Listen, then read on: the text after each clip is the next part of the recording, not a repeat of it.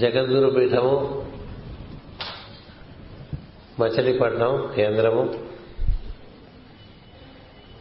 నిర్వర్తిస్తున్నటువంటి ముప్పై ఐదవ గురు పూజ మహోత్సవాలలో పాల్గొనడానికి విచ్చేసినటువంటి సోదర సోదరి ముళ్ళందరికీ కూడా నా హృదయపూర్వకమైనటువంటి నమస్కారములు మరియు శుభాకాంక్షలు. నామ సంవత్సరం దక్షిణాయనము శరదృతువు కార్తీక మాసము. దశమి ఘడియలు ప్రవేశించిన ఉదయం నయము ఉండగా సాయంత్రం దశమి ఘడియలు ప్రవేశించిన శనివారం ప్రదోషకాలం. పూర్వ ఫల్గునే నక్షత్రం అనుగ్రహిస్తుండగా మనమంతా ఈ సాయంకాలం ఇక్కడ ఈ గురు పూజ మహోత్సవం అత్యంత వైభవంగా ప్రారంభోత్సవం చేసుకుంటూ ఉన్నాం.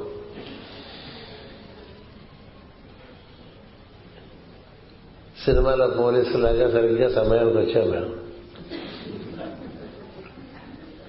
రాగలమా లేదా రాగలమా లేదా అనుకుంటూ పొద్దున ఏడు ముప్పై బయలుదేరితే సాయంత్రం సరిగ్గా ఐదు ముప్పైకి ఈ మాస్టర్ శ్రీదేవి గురు పూజా ప్రాంగణంలో ప్రవేశించగలి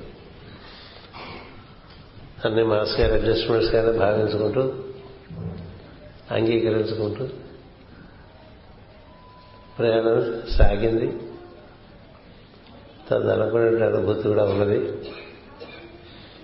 ఎందుచేతంటే దారిలో విజయవాడ కేంద్రంలో ఒక పెద్ద ఆయన మేము రావాలని చాలా వాంఛిస్తూ ఉన్నటువంటి వారు ఉన్నారు. వారిని చూసి వస్తే ప్రార్థనకు ఆలస్యం అవుతుందా? వారిని చూడకుండా వచ్చేస్తే ప్రార్థన సరిగ్గా సమయానికి అందుకుంటామా?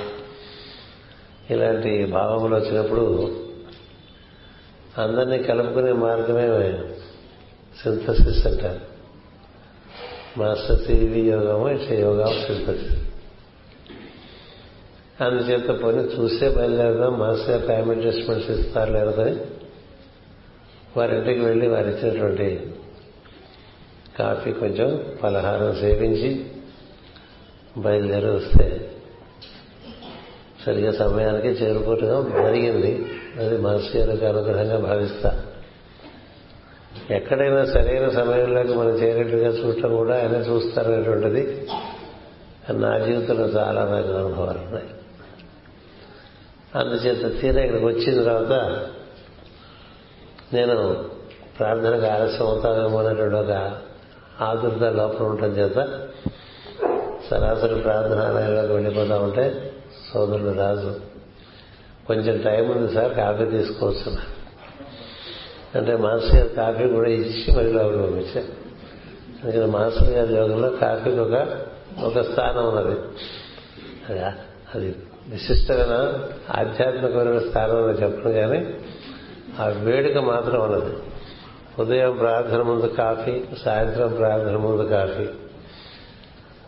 అందుచేత ఆ కాఫీ కూడా ఇప్పించి లోపలికి తీసుకొచ్చారండి.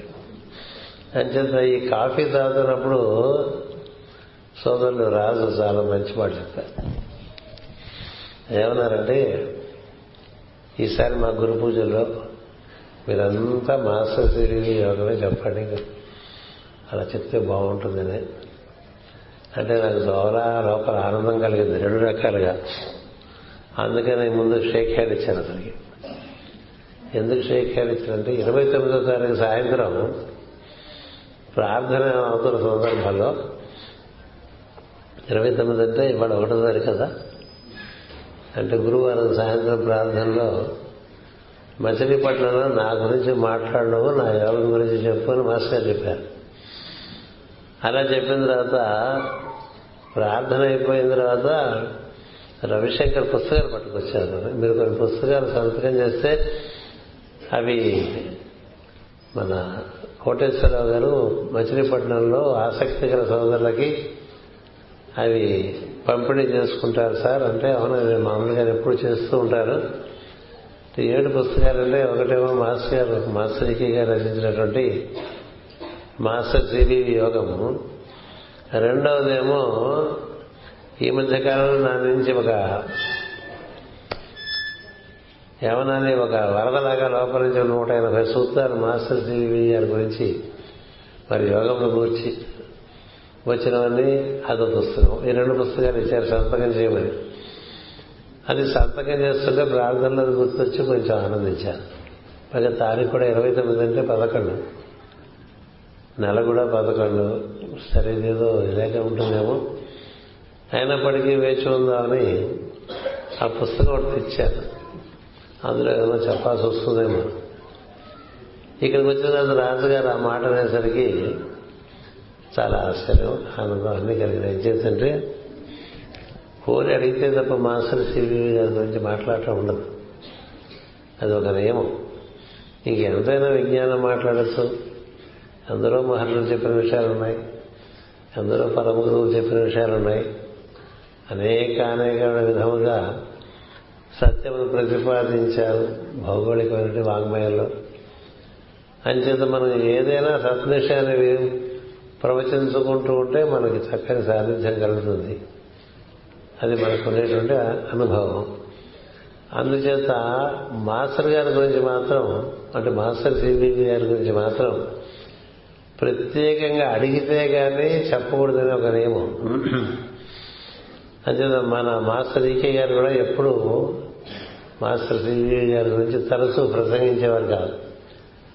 సో ఆ నియమాన్నే పాటిస్తూ ఉన్నాను నేను ఎంతకాలం అయినప్పటికీ మాస్టర్ గారు బాగానే తన యొక్క యోగమును వ్యక్తం చేసుకున్నారు తన యొక్క మహిమను బాగా చూపించారు.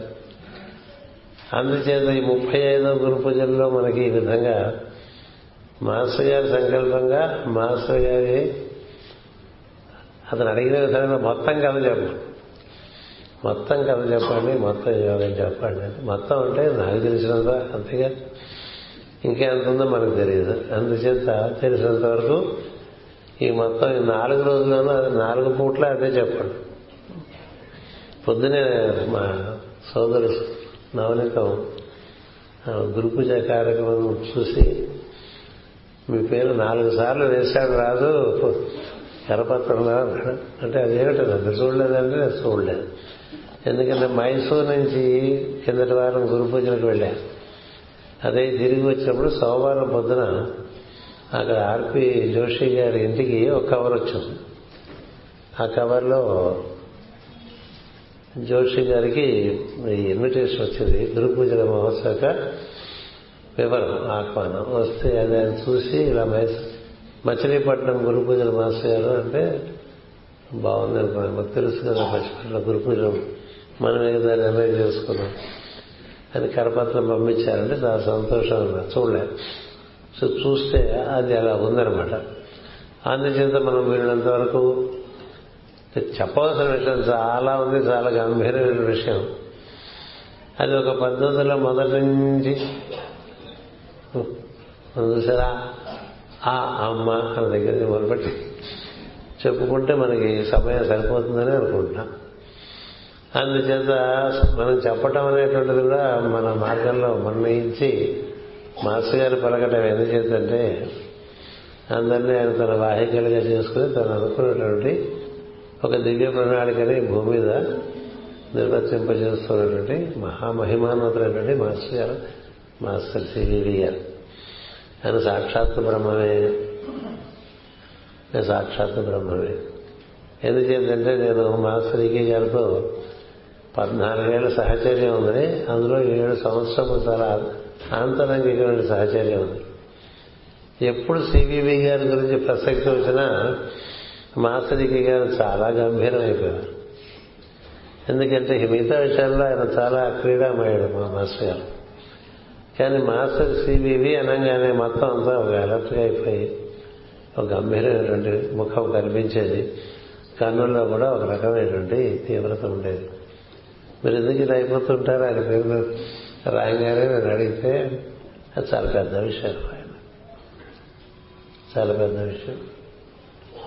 అందుకని మాటి మాటిని దాని గురించి మాట్లాడడం కూడా అని చెప్పారు. అలాగే ఒకసారి మేము విశాఖపట్నంలో మాకు సముద్ర తీరంలో నేను ఆయన కూర్చుని ఉన్నప్పుడు నేను మళ్ళీ ఒకసారి ఆయన అడిగాను. సముద్రం ఆకాశం అంతా నిర్మలంగా గోచరిస్తున్నప్పుడు ఏదైనా ఒక మంచి ఒక్క మంచి విషయం చెప్పండి కదా మాస్టర్ గారు. సిబివి గారి గురించి. అంటే ఆయన ఒక ఇసుక రేణు తీశారు. ఆ సముద్ర తీరంలో ఉండే బీచ్ అంటాం కదా. అందులోంచి ఒక ఇసుక రేణు తీసి మాస్టర్ సివివి అనే ప్రజ్ఞతో పోలిస్తే ఈ భూమి ఎంత ఉంటుంది? మాస్టర్ సివివి అనే ప్రజ్ఞతో పోలిస్తే ఈ భూమి ఏదైతే మనం అంతా కోటాను కోట్ల జీవులం నశించుంటున్నామో అది సకరైనంత ఉంటుందో? ఏం చెప్పం ఆయన గురించి ఏం అలాంటి మహా అసలు ఇంత అంతా మనం చెప్పలేము నిర్వచించలేదు అని గుర్తుపెట్టుకో మళ్ళీ కృష్ణుడు దిగొచ్చాడు అనుకో అన్నారు మళ్ళీ కృష్ణుడు దిగొచ్చాడు అనుకో రెండు వేల సంవత్సరములకి మాస్టర్ సిరి అంటే ఈ మానవ జాతి కొంత అర్థం కొంత అర్థం అవుతుంది ఆయన చాలా లోతైన కార్యక్రమం చేశారు. మన ఎవ్వరికీ అంత కొంత లోతుల్లో చేశారు. ఇదే విషయాన్ని మనం కూడా అక్కడ మన జగద్గురుపీఠం కార్యక్రమం జరిగిన రోజున పద్దెనిమిది నవంబర్న పుట్టపత్తి నారాయణాచార్య వారని మనకి విశ్వనాథ సత్యనారాయణ గారితో సరి సమానమైన ప్రత్యేకమైనటువంటి మహాత్ములైన. ఆయన మొట్టమొదటిసారిగా కడపలో బాలభాన విద్యాలయం ఆయన చేత ప్రారంభించాలనే ఉద్దేశంతో వెళ్ళినప్పుడు అక్కడ మాస్టర్ సివివి గారి చిత్రపటం చూసి ఆయన నిర్ఘాంతపోయారు ఉండిపోయారు అలా ఒక ముహూర్తం పాటు నిశ్చేస్తులే వెళ్ళిపోయారండి. ఉండిపోయి తర్వాత ఎవరు వీరు అని అడిగాను అంటే వీరు మాస్టర్ సివివి అనేటువంటి ఒక ప్రజ్ఞ కుంభకోణంలో వసించి ఉండేవారు.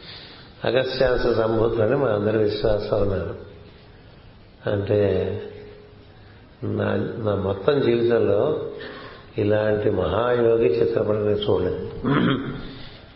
ఇలాంటి మహాయోగిని చూడలేదు. ఆ యోగి యొక్క చిత్రపటం కూడా నేను ఎప్పుడు చూడలేదు. అది ఏమి కాంతి ఏమి తేజస్సు ఈ కాలి బొటన వేల దగ్గర నుంచి అణువు అణువున ఆయనలోంచి తేజస్సు బయటకు వచ్చేస్తుంది. మీరందరూ చాలా అదృష్టవంతులని చెప్పారు ఆయన. చెప్తే అప్పటికి మనకేదో కాస్త పుస్తకం అప్పటికి మాస్టర్ కర్మపదించారు కొద్దిగా మనకి కొంత అలాగే ఉన్నది అని చెప్పి చాలా సంతోషించే ఎందుకంటే ఒక సత్పురుషునికి ఇలా ఆయన తన యొక్క దర్శనం ఇచ్చి ఆ విధంగా ఆయన చేత ఆ పలుకులు పలికించారు. అలాగే ఒకసారి ఆస్ట్రియాలో ఒక మహా చాలా పెద్ద హీలర్ ఆయన. ఆయన జెనీవాలో అక్కడ చేస్తున్న సదస్సుకు వచ్చారు. సదస్సుకు వచ్చి సదస్సులో మాట్లాడేసిన తర్వాత ఆయన చాలా పెద్ద హీలర్ కూడా. ఆయన నా దగ్గరకు వచ్చి మీరు మాట్లాడుతుంటే చాలా కాంతి వస్తుంది. మీరేం ఉపాసన చేస్తూ ఉంటారని అడిగారు. అంటే నాకు మాకు పరంపర ఉంది. ఆ పరంపరని అనుసరిస్తూ ఉంటాం మేమని చెప్పారు. మీ పరంపరలో వారి యొక్క చిత్రపటాలు మీ దగ్గర ఏమైనా ఉన్నాయా అంటే ఎందుకుండా తప్పకుండా ఉంటాయి కదా. అందుకని మాస్టర్ వికే గారి బొమ్మ చూపించారు చూపిస్తే అది చూసారా ఈ suffered pain and distributed love అది మాస్టర్ గారు ఈకే గారు. ఈ suffered much pain but distributed lot of love ఆ తర్వాత మాస్టర్ శ్రీదేవి గారు బొమ్మ చూశాను అంటే ఆయన ట్రాన్స్ఫర్ గడిపాడు ట్రాన్స్లో కలిపి ఇది ఏమిటి ఇది నేను లేను చాలా అనే స్థితిలో వెళ్ళిపోయాను. తాను లేక మొత్తం ఆయన బ్రహ్మమైపోయినటువంటి స్థితిని అనుభవించాడు. అనుభవించి అమ్మో ఇది చాలా చాలా పెద్ద విషయం అన్నారు. చాలా పెద్ద విషయం. కానీ పెద్ద విషయంలో చాలా నిశ్శబ్దంగా ఉంటుందని చెప్పి. ఇలాంటి అనుభూతులు మనకి మాస్టర్స్ కూర్చున్నవి చాలా ప్రత్యక్షంగా నేను దర్శించినవి ఉన్నాయి వ్యక్తిగతంగా ఉన్నాయి వారు వీరు పెద్దవారు చెప్పిన ఉన్నాయి. అలాంటి మహాత్ముల గురించి మనం మాట్లాడుకోవటం కాకతాళీయంగా జరగదు. అది ఎందుకు చెప్తున్నారంటే ఇలా అతను కోరటం అనేటువంటిది ఫస్ట్ టైం అతను కోరారు. సిహెచ్ఎస్ రాజు మామూలుగా నేను వస్తాను నాకు తోచి నేను ప్రవచనం చేస్తాను ఆయన తోచింది ఆయన చెప్తారు బాగానే ఉంటుంది కదా అని అతను ఎప్పుడు అడగలేదు. కానీ అడగటం చేత మనం ఈ కార్యక్రమంలో ప్రవేశిస్తున్నాం దీనికి అందరికీ మనకి నాకు తెలిసిన విధానానికి ఒక క్రోనలాజికల్ ఆర్డర్లో పట్టుకొస్తా మేడం లెవెట్స్కి పంతొమ్మిదవ శతాబ్దంలో సీక్రెట్ డాక్టర్ అనే పుస్తకం రాసిన సందర్భంలో ఆ ఆమెకి పరమ గురువుల యొక్క స్పర్శ ఉండేది దర్శనం ఉండేది భాషణం ఉండేది వారితో. అలాంటి మహాత్మురాలు ఒక మాట చెప్పారు. ఇరవయో శతాబ్దం మొదటి దశకంలో ఒక నూతన చైతన్యం ఈ భూమికి దిగివస్తుంది. దానివల్ల ఈ భూమి మీద చాలా మార్పులు జరుగుతాయి. మానవ జాతి పురోగతి చాలా త్వరితగతిని జరుగుతుంది.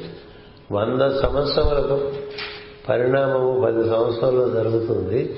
అన్నీ మారిపోతాయని చెప్తున్నాడు అన్నీ మారిపోతాయి అసలు మనం ఊహించలేము ఎన్ని మార్పులు వస్తాయో అని. మరి ఆవిడ చుట్టూ ఆయన ఆవిడ అనుయాయులు ఉండేవారు. ఎవరు ఎన్నిబిసెంట్ అని లెడ్ బీట్ అని.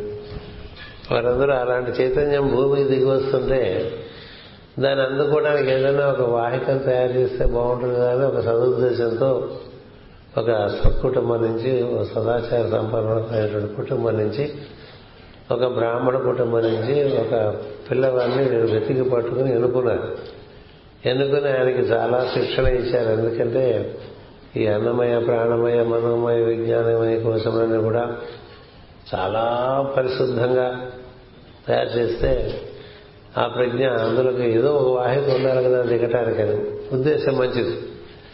కృష్ణుడు దిగొచ్చేప్పుడు కూడా అలా ప్రయత్నాలు జరిగినాయి. కానీ కృష్ణుడు తనందరూ తాను తనదైన పద్ధతుల్లో దిగి వచ్చాడు. అలాగే మాస్టర్ గారి గురించి ఆ ప్రజ్ఞ గురించి అది నవ చైతన్యమని నవయుగ చైతన్యమని అది నవోదయం అని ఈ పదాలన్నీ అప్పుడు ఇరవై శతాబ్దంలో మొదట్లోనే బాగా వచ్చేసాయి. ఒక కొత్త యుగం ప్రారంభమవుతుందని ఇలాంటి భావాలు ఉంటుండేవి ఉంటున్న సందర్భంలో వారు వారి ప్రయత్నం వారు చేస్తుండగా అది సరాసరి దిగి వచ్చి కుంభకోణంలో పద్దెనిమిది వందల అరవై ఎనిమిదో సంవత్సరంలో ఆగస్టు నాలుగున ఈ మాస్టర్ సివివి అని నామకరణం చేయబడినటువంటి శిశువుగా దిగి వచ్చేసినప్పటికీ పద్దెనిమిది వందల అరవై ఎనిమిది అంటే ముప్పై అక్కడి నుంచి మాస్టర్ గారు యాభై నాలుగు సంవత్సరాలు జీవించారు. అందుచేత దిగి వచ్చినటువంటి విషయం కానీ చైతన్యం దిగి రావాలి ఇంకా. ఇక్కడ ఏ విధంగా తీసాబ సొసైటీ వారు ప్రయత్నం చేస్తున్నారో అది ఊర్ధలోకం నుంచి మరొక రకంగా అది అగస్త్యాశ్రమం నుంచి ఆ ప్రజ్ఞ దిగి వచ్చి అక్కడ కూర్చుని ఉన్నది అందుచేత ఈ పంతొమ్మిది వందల పదో సంవత్సరంలో ఈ భూమికి ఒక నూతన చైతన్యాన్ని అందించడం ఒక కార్యక్రమం సత్యలోకం నుంచి సంకల్పింపబడ్డది. దాన్నే బ్రహ్మలోకం అంటారు. అంటే బ్రహ్మము అంటారు. బ్రహ్మ సంకల్పంగా ఒక సంకల్పం బయలుదేరి. ఆ బ్రహ్మమన్నా సత్యమన్నా అక్షరమన్నా ఒకటి అక్షరము పరము బ్రహ్మము అయినటువంటి సత్యము అని చెప్తూ ఉంటాం. అక్కడి నుంచి బయలుదేరి వచ్చిన ప్రజ్ఞ మన అశ్విని దేవతల్లో వరుణుడు అనేటువంటి ప్రజ్ఞ ద్వారా అంతరిక్షంలో ప్రయాణం చేసి ఆ చైతన్యము అది మనం ఏదైతే సిరియస్ అంటామో దాన్ని మన భాషలో దత్తాత్రేయ మండలం అంటాం. శారమయ మండలము అంటారు. శరమ అంటే కుక్క. శరం అంటే అంటే కుక్క ఆకారంలో ఉండే ఒక నక్షత్ర మండలం దాన్ని డాగ్ స్టార్ అంటారు ఆంగ్లంలో. దాన్ని మన వాళ్ళు శరమ అంటారు. ఆ డాగ్కి సిరియస్ అని పేరు పెట్టుకున్నారు. ఆ మండలంలోకి దిగి వచ్చిన వరుణగ్రహ వరుణ అంటే అశ్విని దేవతల్లో వరుణుని ద్వారా. అది వారుణి అనేటువంటి ప్రజ్ఞ మనలో కూడా సహస్రాల నుంచి బయలుదేరి అవతరణ చెందుతూ ఉంటుంది. అంచేత అలా దిగి వచ్చి అది ఈ శారమయ మండలం చేరింది. ఈ శారమయ మండలము సిరియస్ అంటారే అది మన సూర్యమండలం లాంటి సూర్యమండలాలకి ఐదు సూర్యమండలాలకి గురుత్వం వహిస్తున్నటువంటి మండలం. ఈ భూమికి మన భూమి ఈ సూర్యమండలానికి సంబంధించింది. ఇలాంటి సూర్యమండలాలు పన్నెండు ఉన్నాయి. ఈ పన్నెండు సూర్యమండలాల్లో ఏడు సూర్యమండలాలు బాగా పరిణితి చెందినవి. అవే మనం సప్తర్షి మండలం అంటూ ఉంటాం. ఐదు సూర్యమండలములు శిక్షణ పొందుతున్న సూర్యమండలములు ఉన్నాయంటే ఆ సూర్యుడు కూడా పరిణామ దశలో ఉన్నారన్నమాట. అందులో మనదొకటి. అందుచేత ఈ ఐదు సూర్యమండలములకు ప్రభావితం చేసేటువంటి కొన్ని కార్యక్రమాలు అంతరిక్షంలో జరుగుతూ ఉంటాయి. అలా నిర్వర్తించేటువంటి మనకి వరుణగ్రహం ఒకటి యురేనస్ అంటాం. నెప్ట్యూన్ అంటారు ప్లూటో అంటారు. ఈ గ్రహాలన్నీ కూడా కేవలం మన సూర్యమండలం మీదే కాకుండా మిగతా ఐదు సూర్యమండలం మీద కూడా ప్రభావం చూపిస్తాయి. వీటన్నిటికీ ఈ ఐదు సూర్యమండలానికి గురుత్వం వహిస్తున్నటువంటి గురువు మనం ఎవరైతే దత్తాత్రేయుడు అనుకుంటున్నామో మన ఏదో మనకి మనకుండే అవగాహనలో మనం లోకలైజ్ చేసేసుకుని బాగా మన అవగాహన తగ్గట్టుగా దాన్ని తగ్గించుకుంటాం. కానీ ఎవరైతే మనం దత్తాత్రేయుడు పిలుస్తున్నామో ఆ మహాప్రజ్ఞ ఐదు సూర్యమండలములకు గురుత్వం వహిస్తున్న ప్రజ్ఞ అక్కడే గ్రేట్ గ్రాండ్ వైట్ లార్డ్ అని చెప్తూ ఉంటారు పరమ యొక్క బోధనలో. అక్కడి నుంచే అందరూ దిగి వస్తారు గురువులందరూ అని చెప్తూ ఉంటారు. అక్కడి నుంచి భూమి మీదకి చాలా మంది అలా దిగు అవసరాన్ని బట్టి దిగి వస్తుంటారు అందుకని బ్రహ్మ సంకల్పము అశ్విని దేవతలలో ఒకరైనటువంటి వరుణుని ద్వారా అది ఈ శారమయ మండలం చేరి అక్కడి నుంచి మన సూర్యమండలం చేరటానికి వరుణ గ్రహాన్ని వాడుకున్నారు. వరుణ గ్రహం అంటే ఇప్పుడు మన యురేనస్ యురేనస్ యురేనస్ అంట. ఆ యురేనస్ ద్వారా మన సూర్యమండలంలో ప్రవేశించడం జరుగుతుంది ఆ చైతన్యం. మన సూర్యమండలంలో సింహరాశి ద్వారా ప్రవేశించడం జరిగింది. సింహరాశిలో మనకి మఖా నక్షత్రంలో ఏడు సూర్యులు ఉంటారు. మఖా నక్షత్రంలో ఏడుగురు సూర్యులు ఉంటారు. అందుకని మఖా నక్షత్రం కనుక మీరు గూగుల్ కొట్టో లేకపోతే వికీపీడియా తీస్తే బొమ్మ కనిపిస్తుంది. అది సింహం కూర్చున్నట్టుగా ఉంటుంది ఆ మఖా నక్షత్ర విభాగం. అంటే మన సింహాచలం కొండలాగా ముందు రెండు కాళ్ళు పెట్టి చూస్తున్న సింహంలాగా ఉంటుందా? దాని యొక్క ఆకారం. అందులో ప్రధానమైనటువంటి నక్షత్రము రెగ్యులర్స్ అని పేరు పెట్టారు పాశ్చాత్యులు.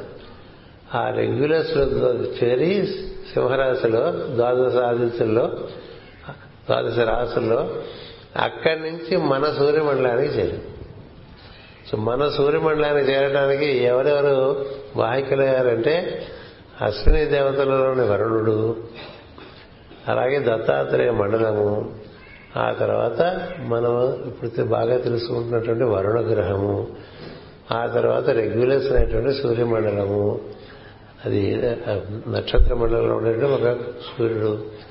ఆ సూర్యమండలంలో ఉండేటువంటి ఏడుగురికి కూడా ఏడు నక్షత్రాలు కూడా అందరికీ లియోని లియోని లియోని ఉంటాయి.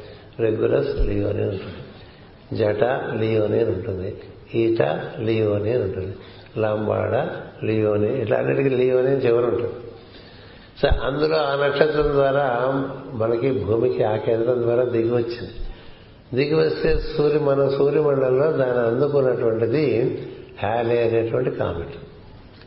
ఈ సూర్యమండలంలో ఈ కామెట్ హ్యాలే అనేటువంటిది ఒకటి తిరుగుతూ ఉంటుంది ప్రతి ఎనభై ఎనభై నాలుగు సంవత్సరాలకి ఒకసారి భూమి దగ్గరకు కూడా వస్తుంది.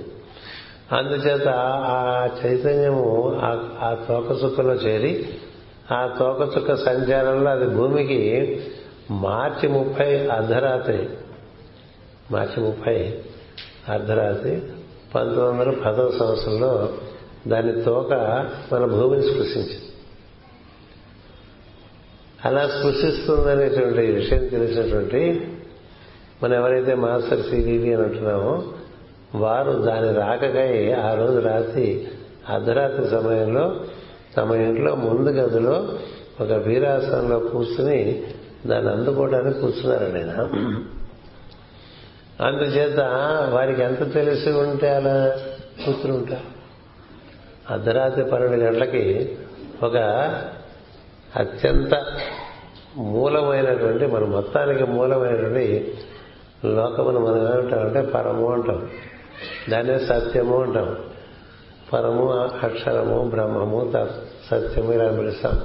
అక్కడి నుంచి దిగి వచ్చే ప్రజ్ఞ ఇలా ఇలా ఇలా ఇలా ఇలా ఇలా ఎన్ని మజిలీలు దాటుకుని భూమికి దిగి వస్తుందని తెలియటం అనేటువంటిదే అది కేవలము బ్రహ్మర్షులకి మహర్షులు తప్ప అందరికీ అందే విషయం కాదు.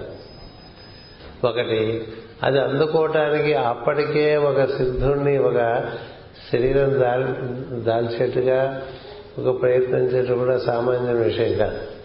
అగస్త్యాశ్రమం సంబంధించినటువంటి సిద్ధులలో ఒక చాలా మనం చూసిన సీనియర్ సాధన అంటుంటాం అట్లా అడ్వాన్స్డ్ సిద్ధాలు అలాంటి అడ్వాన్స్డ్ సిద్ధుడు ఒకరిని నువ్వు ఈ పని మీద వెళ్ళి పంపించారు అందుకని వారు అప్పటికే నలభై రెండు సంవత్సరాల ముందు నుంచి కూర్చుని ఈ ఈ లోకంలో రకరకాలుగా ఆయన ఒక చక్కని వైభవపేతరుడి జీవితం జీవిస్తూ వచ్చారు. Master CV. అప్పటికే ఆయన థియోసాఫికల్ సొసైటీ మెంబర్ అవడం ఆంగ్లంలో చక్కని అవగాహన కలిగి ఉండటం తెలుగులో అవగాహన కలిగి ఉండటం తమిళంలో అవగాహన కలిగి ఉండటం సంస్కృత విషయంలో తెలిసి ఉండటం ఇలా ఉండి ఒక చక్కని కుటుంబంలో జనిపించి సంపన్న కుటుంబంలో జన్మించి తానెందుకు వచ్చారో తనకి తెలిసి తాను అలా జీవితం సాగిస్తున్నటువంటి మనిషి ఆ రోజు రాత్రి ఈ ప్రజ్ఞ ఏదైతే దిగి వచ్చిందో ఆ ప్రజ్ఞను అందుకోవడానికి అర్ధరాత్రి పన్నెండు గంటలకి. దిగింది అది మార్చి ముప్పయో తారీఖు. అంటే సూర్యుడేమో మేషంలో ఉన్నాడు చంద్రుడేమో అనురాధ నక్షత్రంలో ఉన్నాడు. అది అవన్నీ చూసుకున్నాను ఎందుకంటే ఆ డీటెయిల్స్ మనకి ఏమంటే అదృష్టం ఈ వికీపీడియా రాకముందు ఎన్సైక్లోపీడియాలు ఉన్నాయి. పెద్ద పెద్ద పుస్తకాలు. అవి జరిగేస్తే హ్యాలీ కాబట్టి ఏ టైంలో ఈ భూమిని అత్యంత సమీపంగా వచ్చిందంటే అందులో కనిపించింది ఇలా టచ్ చేసింది ఈ రోజు అని. ఆ రోజు చార్ట్ వేసుకుంటే ఏ ఏ గ్రహాలు ఎక్కడ ఉన్నాయో తెలుస్తుంది. అంచేత సూర్యుడేమో మనకి మేషంలో ఉన్నాడు. చంద్రుడు సాయన ధనుస్సు మొదటి డిగ్రీస్ అరౌండ్ ఫోర్ డిగ్రీస్ అనురాధలో ఉన్నప్పుడు అది టచ్ చేయటం అంచేత సరే అది ఒక మన గురికి మనకి అవగాహనకి ప్రవేశించింది మఖ నక్షత్రంలో భూమిని స్పృశించింది. ఇలా మనకి ఈ అనురాధ నక్షత్రంలో. దాన్ని అందుకున్నటువంటి వారు ఎంతటి వారు ఉండాలి ఆ రోజు పెద్ద పిడుగుపడ్డట్టుగా శబ్దం వచ్చింది. శబ్దం వస్తే చాలా పెద్ద వెలుగు ఆ ఇంట్లో అందరికి గోచరించింది ఆ వీధిలో వారికి. గోచరించి అమ్మో ఇల్లు పిడుగుపడితే ఏముంది? మహారంధ్రం అయిపోతుంది పెద్ద రంధ్రం పడిపోతుంది. ఇంట్లో ఉండే వాళ్ళందరూ కూడా ఇంకా మిగలరు అలాంటి సందర్భంలో అక్కడ పిడుగు పడిందని తెలిసి పిడుగుపడ్డ తర్వాత వీధిలో వారందరూ పరిగెత్తుకుంటూ ఆ ఇంటికి వస్తే ఆయన ఇంటి ముందు రూములోనే కిటికీ ఉంటుంది. ఆ కిటికీలోని చూస్తే మహా తేజస్సుతో మనం ఏ చిత్రపటం అయితే ఎప్పుడు చూస్తూ ఉంటామో అదే వీరాసనంలో అలా కూర్చుని ఉన్నారు ఆయన. అప్పటికి గుండు లేదు. గుండు దురాదృష్టం. అంచేత అలా కూర్చుని ఉండి ఆ కాంతిని అందుకుని ఆయనే చాలా తేజస్సుతో ఉన్నారు. ఆ గదంతా కూడా తేజస్సుతో నిండిపోయి నిండిపోతే ఆ రోజు ఇంకా ఆయన పలకరించేటువంటి అవకాశం కూడా లేదు ప్రజలకి అందుకని ఆ రోజు వాళ్ళందరూ రాత్రి ఇంటికి వెళ్ళిపోయి మర్నాడు వచ్చి ఏమిటి ఏం జరిగింది? నువ్వు మేము వచ్చి చూస్తే ఇలా కూర్చుని ఉన్నారంటే నేను ఈ శరీరం ధరించినటువంటి ప్రయోజనము ఈనాటి నుంచి ప్రారంభమైంది అని చెప్పారు. ప్రారంభమైంది. అంచేత ఈ దిగి వచ్చిన నాలోకి ఒక ప్రజ్ఞ దిగి వచ్చింది దాని యొక్క తీరుతనని నేను తెలుసుకున్న తర్వాత మీకు నేను అన్నీ వివరిస్తాను. వివరిస్తాను అని చెప్పి. అక్కడి నుంచి మాస్ గారు దాదాపు ఒక అరవై రోజుల పాటు ఆ ప్రజ్ఞతో రకరకాల ప్రయోగాలు చేశారు. మాస్టర్ సివి ఏదైనా తోకచుక స్పృశించడం చేత మారిపోయారని ఒకటి చెప్తూ ఉంటారు. ఇంకోళ్ళు ఏం చెప్తారంటే రెండో పెళ్ళి జరిగిన తర్వాత ఆయనలో కొంత యోగ ప్రచోదనం కలిగిందని చెప్తూ ఉంటారు. మామూలుగా మనకు వినికిడి ఎలా మొదట్లో వింటూ ఉండేవాళ్ళం. కానీ సత్యం ఏంటంటే అలాంటి మనుషులు అయితే ఇలా ఒక పిడుగు పడితే దాన్ని అందుకని మింగేయగలిగినంత శక్తి ఉండదు. ఒక పిడుగులోంచి వచ్చినటువంటి కాంతిని తాను మింగి తన అదంతా కూడా తన శరీరం అంతా కూడా కాంతివంతంగా చేసుకునే పరిస్థితి మామూలు మనుషులకైతే ఉండదు. అందుచేత వారు ఆ విధంగా కుంభకోణంలో జన్మించి దానికోసం వేచి ఉన్నటువంటి మనిషి. అందువల్ల ఈ దిగి వచ్చిన విధానం దివ్య సంకల్పం అనుసరించి ఈ విధంగా దిగి వచ్చింది అక్కడ వారు థీసాపికల్ సొసైటీ దివ్యజ్ఞాన సమాజం వారు. వారెంతో శ్రమపడే ఒక మూడు దశాబ్దముల పాటు ఒక వ్యక్తిని తయారు చేసుకుంటే అది అందులోకి దిగిరాకపోవడం వల్ల ఆ ఏ వ్యక్తికైతే ఈ శిక్షణంతా ఇచ్చారో అతను చాలా నిరాశ చెంది అంటే అదేం లేదు వీళ్ళ భ్రమ అనుకుని అక్కడి నుంచి ఆయన వేరే దారి పట్టేశారు. వాళ్ళందరినీ అట్లా తను తయారు చేసిన వాళ్ళందరినీ కూడా వీళ్ళందరూ ఓ భ్రమలో పడిన ఆ జీవితాన్ని కొంతవరకు భ్రష్టు పట్టించారనే భావనలోకి వచ్చారు. ఆయనే మనం ఎరిగినటువంటి జిడ్డు కృష్ణమూర్తి గారు జిడ్డు కృష్ణమూర్తి గారు ఒక సంస్కారవంతమైన జీవి. పరిణామ దశలో మంచి ఉన్నత స్థానానికి వచ్చినటువంటి వారు. వారిదైన విధానంలో వారికి అవగాహన ఉన్నది. కానీ ఇంతటి అవతార తత్వం దిగి రాగలిగినటువంటి ప్రజ్ఞ కోసం మహర్షులు ద్రష్టలు కనుక వారు ఈ విధంగా దాన్ని అందుకునే ప్రయత్నం చేసి మనకి మాస్టర్ సివివి గారి ద్వారా దాన్ని ప్రచారం చేయడం అనేది జరిగింది. ఈ దిగి వచ్చినటువంటి చైతన్యం ఏదైతే ఉందో దాన్నే ఒక మంత్రంగా ఇచ్చారు మాస్టర్ గారు. మనం మాస్టర్ నమస్కారం అంటే ఆ చైతన్యానికి సంబంధించినటువంటి అనుసంధానం చేసుకోవాలి. ఏదైతే సత్యమో ఏదైతే బ్రహ్మమో ఏదైతే పరమో ఏదైతే అక్షరమో ఏదైతే ఇప్పుడు చెప్పినటువంటి మార్గం ద్వారా దిగొచ్చిందో ఆ మార్గాన్ని ఎంటీ అన్నారు మాస్టర్ ఆ మార్గాన్ని ఎంటీ అన్నారు ఆ చైతన్యాన్ని మాస్టర్ అన్నారు. అని దాన్నే ఆవాహనం చేసుకుంటూ దాన్నే ఆకళింపు చేసుకుంటూ దాన్నే ప్రసారం చేస్తూ వచ్చారు మొత్తం పదకొండు సంవత్సరాల పాటు. చిట్ట చివరిలో ఆయనకు అనుమతి ఆదేశం వచ్చింది. మాస్టర్ నమస్కారంతో పాటు మాస్టర్ సివి నమస్కారం అని కూడా అనిపించు అని అందుచేత అనిపించారు. అందుకనే కుంభకోణంలో ఇదివరకు మనకి అక్కడ ఒక లిస్ట్ ఉండేది లిస్ట్ ఆఫ్ మీడియంస్ ఇప్పుడు ఉంది. అందులో మొదటి మీడియం మాస్టర్ సివి మొదటి మీడియం మాస్టర్ సి అంటే ఆయనే మీడియం. ఎవరు మాస్టర్ అంటే? దిగి వచ్చిన చైతన్యం మాస్టర్. ఏమిటా చైతన్యం అంటే మొత్తం విశ్వ చైతన్యమే. ఏ చైతన్యం వలన ఈ విశ్వం అంతా ఏర్పడి ఉన్నదో ఏ చైతన్యం అయితే మనందరి అందు ఈశ్వరుడిగా ఉన్నదో ఈశ్వరుడన్నా మాస్టర్నా ఒకటే. ఏదైతే ఈ భూతములన్నిటికీ మహేశ్వరత్వం వహించి ఉన్నదో అలాంటి చైతన్యం ఒక ప్రత్యేకమైనటువంటి లక్షణముతో దిగి వచ్చింది అది నూతన చైతన్యం అంటే. బ్రహ్మమే ఒక ప్రత్యేకమైన లక్షణంతో దిగి వచ్చింది ఏమిటయ్యా అంటే వేగము. అమితమైన వేగముతో ఈ జాతి పురోగతి చెందాలనేటువంటిది బ్రహ్మ సంకల్పం. ఆ సంకల్పం నిర్వర్తించడానికి అది దిగి వచ్చింది అది మాస్టర్ గారు గమనించారు. తర్వాత అరవై రోజులు వారి యొక్క ప్రయోగంలో. ఆ విధంగా అరవై రోజులు వారు చేసే ప్రయోగంలో ఈ విధంగా ఈ చైతన్యం ఇట్లా కుంభకోణంలో దక్షిణాదిలో దిగిందని తెలిసినటువంటి పరమ గురువులు వారందరూ హిమాలయాల నుంచి రోజు రాత్రిపూట చాలా మంది గుంపులు గుంపులుగా వచ్చి మాస్టర్ గారిని కలిసి కలిసేవారు. అది మనకి పుస్తకాల్లో కూడా రికార్డ్ అయి ఉంది. కలిసి ఈ చైతన్యం యొక్క తీరుతెరువులు తెలుసుకోవడానికి ప్రయత్నం చేశారు. మాస్టర్ గారు కూడా వారందరితో చాలా సంప్రదింపులు చేస్తూ ఉండేవారు. మాస్టర్ గారి భార్య అయినటువంటి వెంకమ్మ గారు లోపలికి గదిలోకి తెంగి చూసినప్పుడల్లా ఎవరో గడ్డములు మీసములు ఉన్నటువంటి వారు ఆజానుబాహుల మూర్తులు దివ్యమైన శరీరం ధరించినటువంటి వారు మాస్టర్ గారు చుట్టూ కూర్చుని వారు చెప్తున్న విషయంలో కూడా వింటున్నట్టుగా ఆమె చాలాసార్లు దర్శించి దర్శనం చేస్తే ఆమె పగలు మా మాస్టర్ గారిని అడిగితే వారందరూ హిమాలయాల్లో ఉండే సిద్ధులు ఈ నాలుగు దిగి వచ్చినటువంటి ఈ ప్రజ్ఞను కూర్చున్నటువంటి వివరణ కోసం వచ్చారు. అందరికీ వివరిస్తాను వారికి వివరిస్తాను. దీనికి దీని గురించి ముందు నేను ఆకలింపు చేసుకోవాలి ఆ ఆకలింపు చేసుకోవడం అనేటువంటిది వారు దాదాపు అరవై రోజులు పట్టేది. మార్చి ముప్పై నుంచి మే ఇరవై తొమ్మిది వరకు అంటే మీకు ఏప్రిల్ ముప్పై రోజులు కదా మార్చి ముప్పై ఒకటి ముప్పై ఒక రోజులు. తర్వాత మే ఇరవై తొమ్మిది రోజులు ఇరవై తొమ్మిది ముప్పై ఒకటి అరవై రోజులు. అరవై రోజులకి మే కాల్ అనేటువంటి ఉద్దేశంతో అది మిథున రాశిలో మనకి ఒక ఉపదేశంగా అందించారు. అదే ఉపదేశం మళ్ళీ మకర రాశిలో డిసెంబర్ కాలుగా రెండు పెట్టారు. ఎందుచేతనంటే మాస్టర్ గారికి తెలియని విద్యలేదు ఆయన జ్యోతిషాన్ని తిరిగి రాసినటువంటి తిరిగి రాయటం అంటే నూతనమైనటువంటి జ్యోతిషాన్ని ఆవిష్కరించినటువంటి మహాసిద్ధులు ఆయన.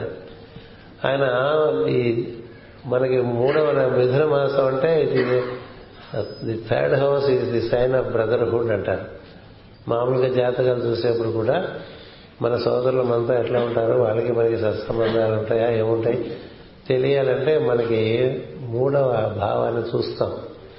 అందుకని మొత్తం జగత్తుకే మూడవ భావం human brotherhood the brotherhood of beings and the fatherhood of God అనేటువంటిది ఒక శాశ్వతమైనటువంటి సత్యం ఉన్నది. అంచేత ఈ జీవులందరిలో సోదరత్వం ఏర్పరచడానికి తర్వాత మహాత్ములు ఎప్పుడు కూడా జ్యోతిష్ చక్రాన్ని ఒక అనులోమ పద్ధతిలోనే అవగాహన చేసుకోరు విలోమ పద్ధతుల్లో కూడా అవగాహన చేసుకుంటూ ఉంటారు ఈ రాసులన్నీ కూడా రెండు రకాలుగా అర్థం చేసుకుంటారు. అంటే విలోమ పద్ధతి అంటే మనం చూసారా? అప్రదక్షిణంగా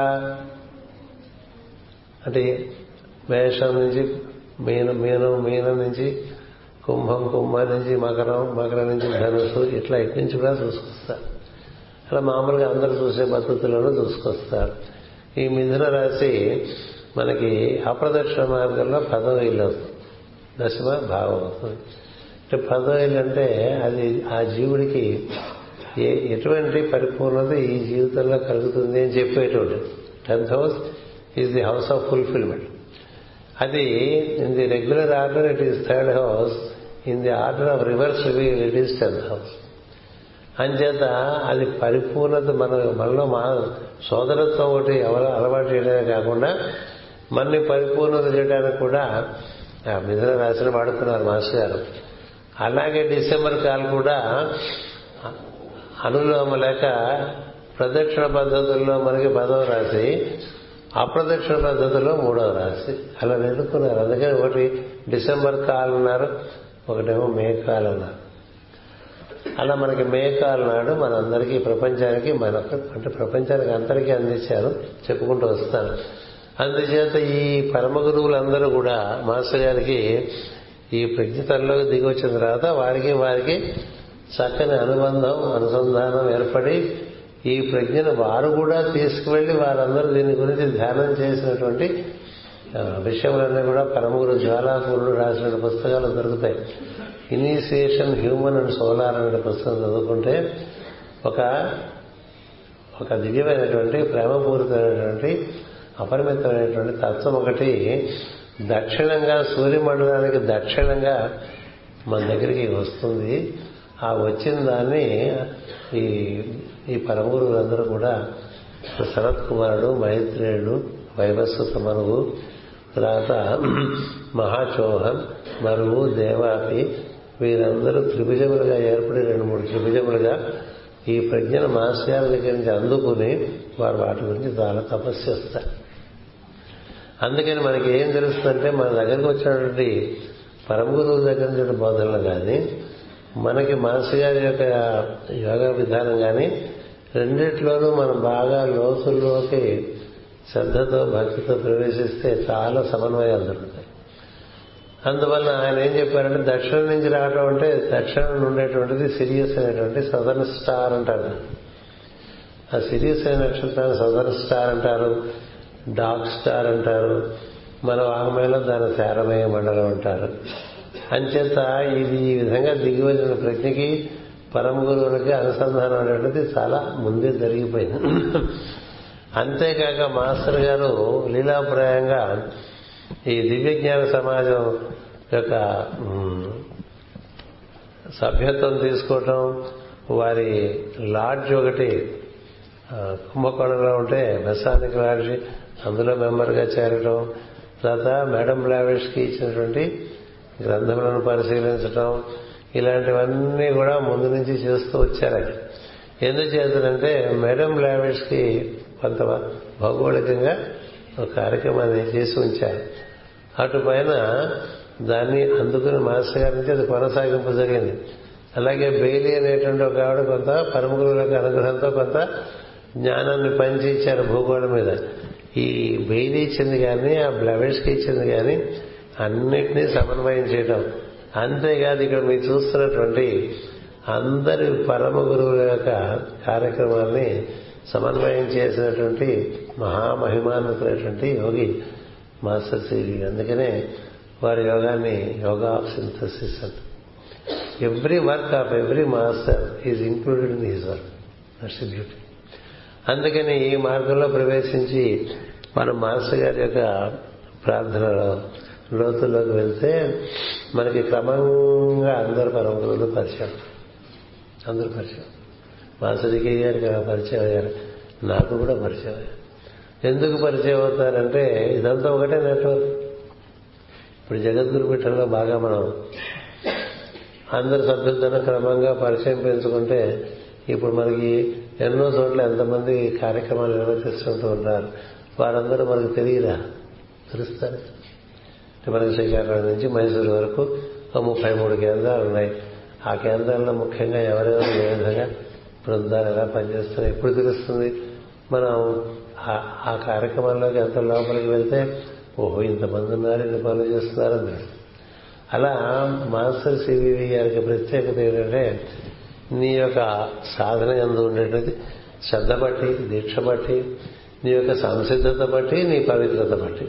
ఈ నాలుక అంటే పవిత్రత లేకుండా ఏం జరగదు. పవిత్రత ఉన్నా సంసిద్ధత లేకపోతే జరగదు.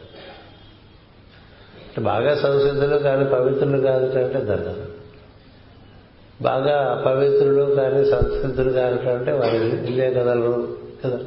అలా అయిపోతుంది. అది పవిత్రత సంసిద్ధత భక్తి శ్రద్ధ.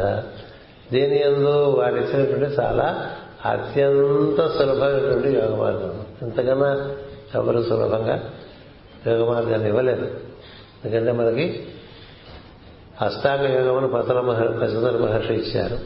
భగవద్గీత అంతా కూడా యోగ శాస్త్రం ఈ రెండు కన్నా మించిన గ్రంథాలు ఒకటి శాస్త్రీయము మరి ఒకటి చాలా నిత్య జీవనంలో నిర్వర్తింపుకునేటువంటి విధంగాను. అట్లా రెండు చక్కని తలమానికటువంటి గ్రంథాలు. భగవద్గీత పతంజలి యోగ సూత్రములు.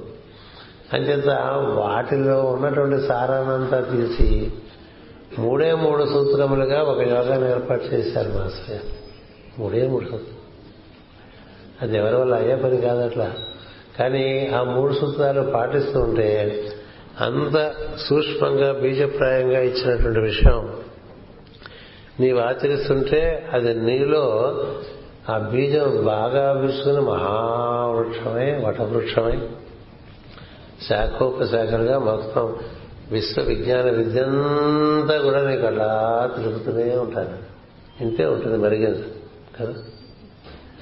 అది చక్కగా పాతేసి దానికి నీరు పోసి దాని సూర్యుడు వచ్చేట్లుగా చేస్తే అది ఎంత పెద్ద చెట్టు అవుతుంది? మరో వృక్షం కన్నా బాగా విస్తారంగా పెరిగిన వృక్షం మరొకటి లేదు. అందుచేత మహాత్మైనటువంటి వారు ముందు చెప్పడం చాలా సూక్ష్మంగానే చెప్తారు. నువ్వు ఆచరించడం మొదలు పెడితే క్రమంగా నీలోనే నీ స్ఫూర్తి చేత నువ్వు ఇంకొంచెం ఇంకొంచెం ఇంకొంచెం స్వచ్ఛందంగా నీవే అందుకుని నీవే నిర్వర్తించుకుంటూ నీవు అంతకంతకి అంతకంతకి అంతకంతకి అంతకంతకి అంతకంతకి. మొత్తం అంతా నీ అందు నీకు దర్శించేంత వరకు కూడా పెరగచ్చు. అలా చేశారు ఆయన. అందుచేత మాస్టర్ గారు మొట్టమొదటి యోగం తన భార్యకి ఇచ్చారు. ఆమె వెంకమ్మ గారని చాలా సంస్కారవంతురాలు. ఆమె శరీరం అందు మేడం బ్లావెన్స్కి యొక్క సూక్ష్మ శరీరం ఇమిడ్చ ఇమిడ్చబడింది. అందుచేత నేను మాస్టర్ సివి గారు తన ఈ నూతన చైతన్యంతో చేసేటువంటి ప్రయోగములన్నిటికీ ఆవిడ వాడుకున్నారు అలాగే తన దగ్గర తర్వాత చేరిన శిష్యుల్లో సుందరం అనేటువంటి ఒక కుర్రవాడిని ఒక శిష్యుని వాడుకున్నారు అంతేకాక ఈ మేడం ఈ వెంకమ్మ గారి ద్వారా తాను పొందినటువంటి ఒక సిద్ధుడైనటువంటి పురుషుడు ఒకరిని తను సంతానంగా పొందారు. ఆయన పేరే చందు. అందుకని ఈ భార్య ద్వారా ఈ చందు అనేటువంటి కుర్రవాడి ద్వారా ఆయన అంతరిక్షంలో చాలా రకాలుగా ప్రయోగాలు చేస్తూ ఉండేవారు ఆ అరవై రోజుల్లో. ప్రయోగాలు చేసి వారు తెలుసుకున్నది ఏంటంటే ఈ భూమి అందు చాలా రుగ్మత ఉన్నది అని.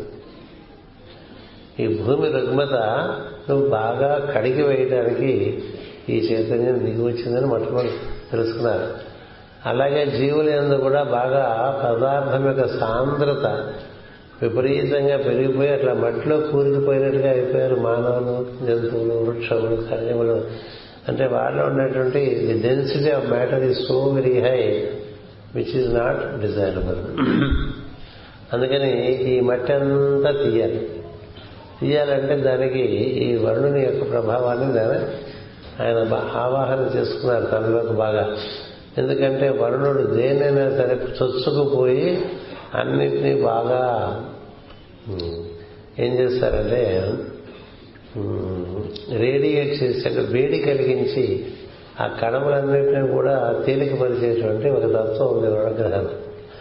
నిజానికి వరుణగ్రహం ప్రభావం అనేటువంటిది యురేనస్ అనే పుస్తకం రాశాను. ది న్యూ ఏజ్ ఆల్కమిస్ట్ అని. అన్ని గ్రహముల ద్వారా యురైనస్ పనిచేస్తున్నారు అది మాస్టర్ గారు దిగొచ్చిన తర్వాత జరిగినటువంటి కార్యక్రమం. అన్ని గ్రహముల ద్వారా వర్ణగ్రహం బాగా పనిచేయటటువంటి అందుచేతనే గ్రహముల యొక్క తీరుతెరలు పని విధానము కొంత మార్పు చెందిందని మాస్టర్ సివి గారు చెప్పారు. అలా ఆయన ఈ వర్ణగ్రహ ప్రభావాన్ని బాగా ఈ భూమి మీద పరచడం చేతనే మనమంతా ఇప్పుడు ఈ కంప్యూటర్ ఏజీ ఎలక్ట్రానిక్ ఏజీ ఏది గోయింగ్ బియాండ్ మ్యాటర్ డీమెటీరియలైజేషన్ ఇలాంటి స్థితుల్లోకి వచ్చేసాం.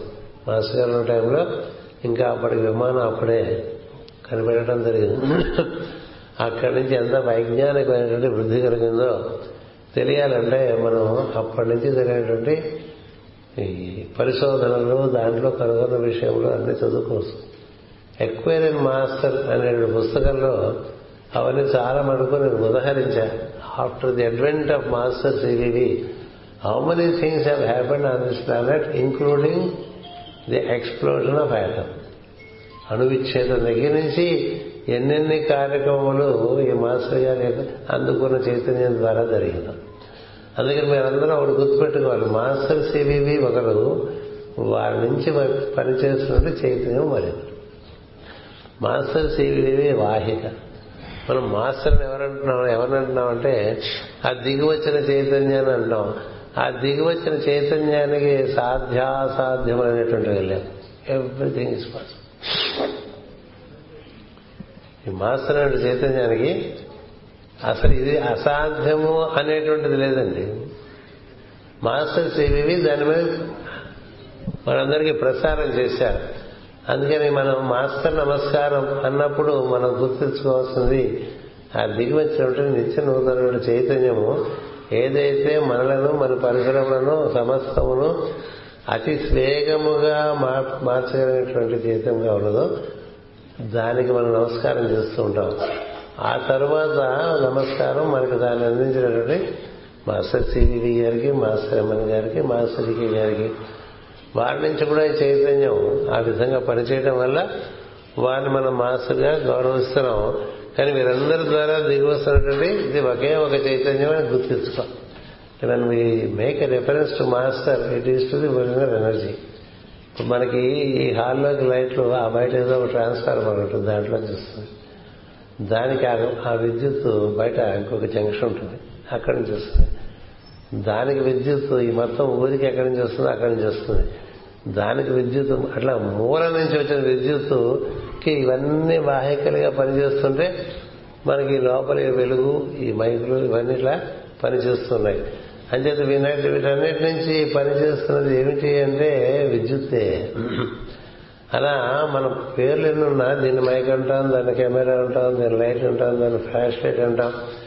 పేర్లు ఎన్ని పెట్టుకున్నా వాటి నుంచి పనిచేస్తున్నది విద్యుత్ ఎలాగో. మనకి మాస్టర్ మీడియంస్ అందరి ద్వారా పనిచేస్తున్నటువంటి మాస్టర్ అనేటువంటి చైతన్యం. అందుకని మన ఆ చైతన్యానికి బాగా ఉన్ముఖులు అవ్వాలి ఎందుకంటే ఆ చైతన్యమే మన ఎందు చేయవలసిన మార్పులన్నీ చేస్తూ ఉంటాయి. అందుచేతనే మాస్టర్ సివివి గారు ఈ ఆవాహనం చేసిన తర్వాత ఈ మంత్రం ద్వారా మాస్టర్ నమస్కారం మాస్టర్ సివివి నమస్కారం అని ఆవాహనం చేసిన తర్వాత నా చిత్రపటం మీద నువ్వు ధ్యానం చేయక లోపలేం జరుగుతుందో చూడు అని చెప్పి. మరి చిత్రపటం మనకి ఒక మాధ్యమం ఒక వాహిక ఒక మీడియం. తద్వారా మనకి ఆయన కన్నులలోకి చూసి దండం పెట్టుకుంటే ఏ చైతన్యం అయితే వారి నుంచి ప్రవహించిందో అది మనలోకి ప్రవహించి మనలో చేయవలసిన మార్పులన్నీ చేసుకుంటూ వస్తుంది. నువ్వు ఓపిక కూర్చోటం ఏం చేయగల పతంజలి మహర్షి కూడా యోగం యొక్క సారాంశం ఏంటంటే గమనించడమే విట్నెసింగ్ అబ్జర్వింగ్ గమనించుట. మొత్తం పరమేశ్వరుడే ఈ సృష్టి తన నుంచి ప్రకృతి ద్వారా ప్రకృతిలోని మూడు గుణం ద్వారా ఆవిడ అల్లుతి అందరూ తయారు చేస్తుంటే సాక్షిభూతులుగా చూస్తూ అధ్యక్షత వహించి ఉంటాడు. అలా మనం ఈశ్వర లక్షణంలో ప్రధానమైన లక్షణం ఏంటంటే జరుగుతున్నది గమనించడం. నీ లోపల జరుగుతున్నది గమనించాలి. నీ బయట జరుగుతున్నది గమనించాలి. అంతేగాని గమనించడంలో తర్వాత అందులో నీ వంతు కర్తవ్యాన్ని మాత్రమే నిర్వర్తిస్తుండాలి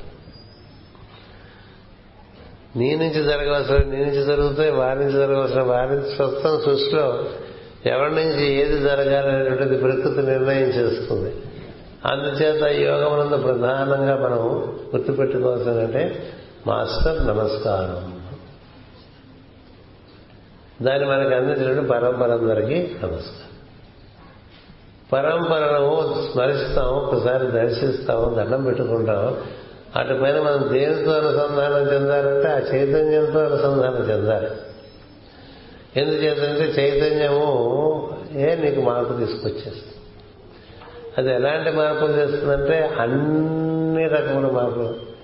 దేని వలన జీవుడు పరిపూర్ణుడు అవుతాడో దానికి అనుగుణంగా చేయవలసిన మార్పులన్నీ అన్నమయ కోసం ప్రాణమయ కోసం మనోమయ కోసం విజ్ఞానమయ కోసం ఉన్న మార్పులు. నీ బయట జీవితంలో మార్పులు నీకే నీ చుట్టూ ఏర్పడిన సంఘంలో మార్పులు.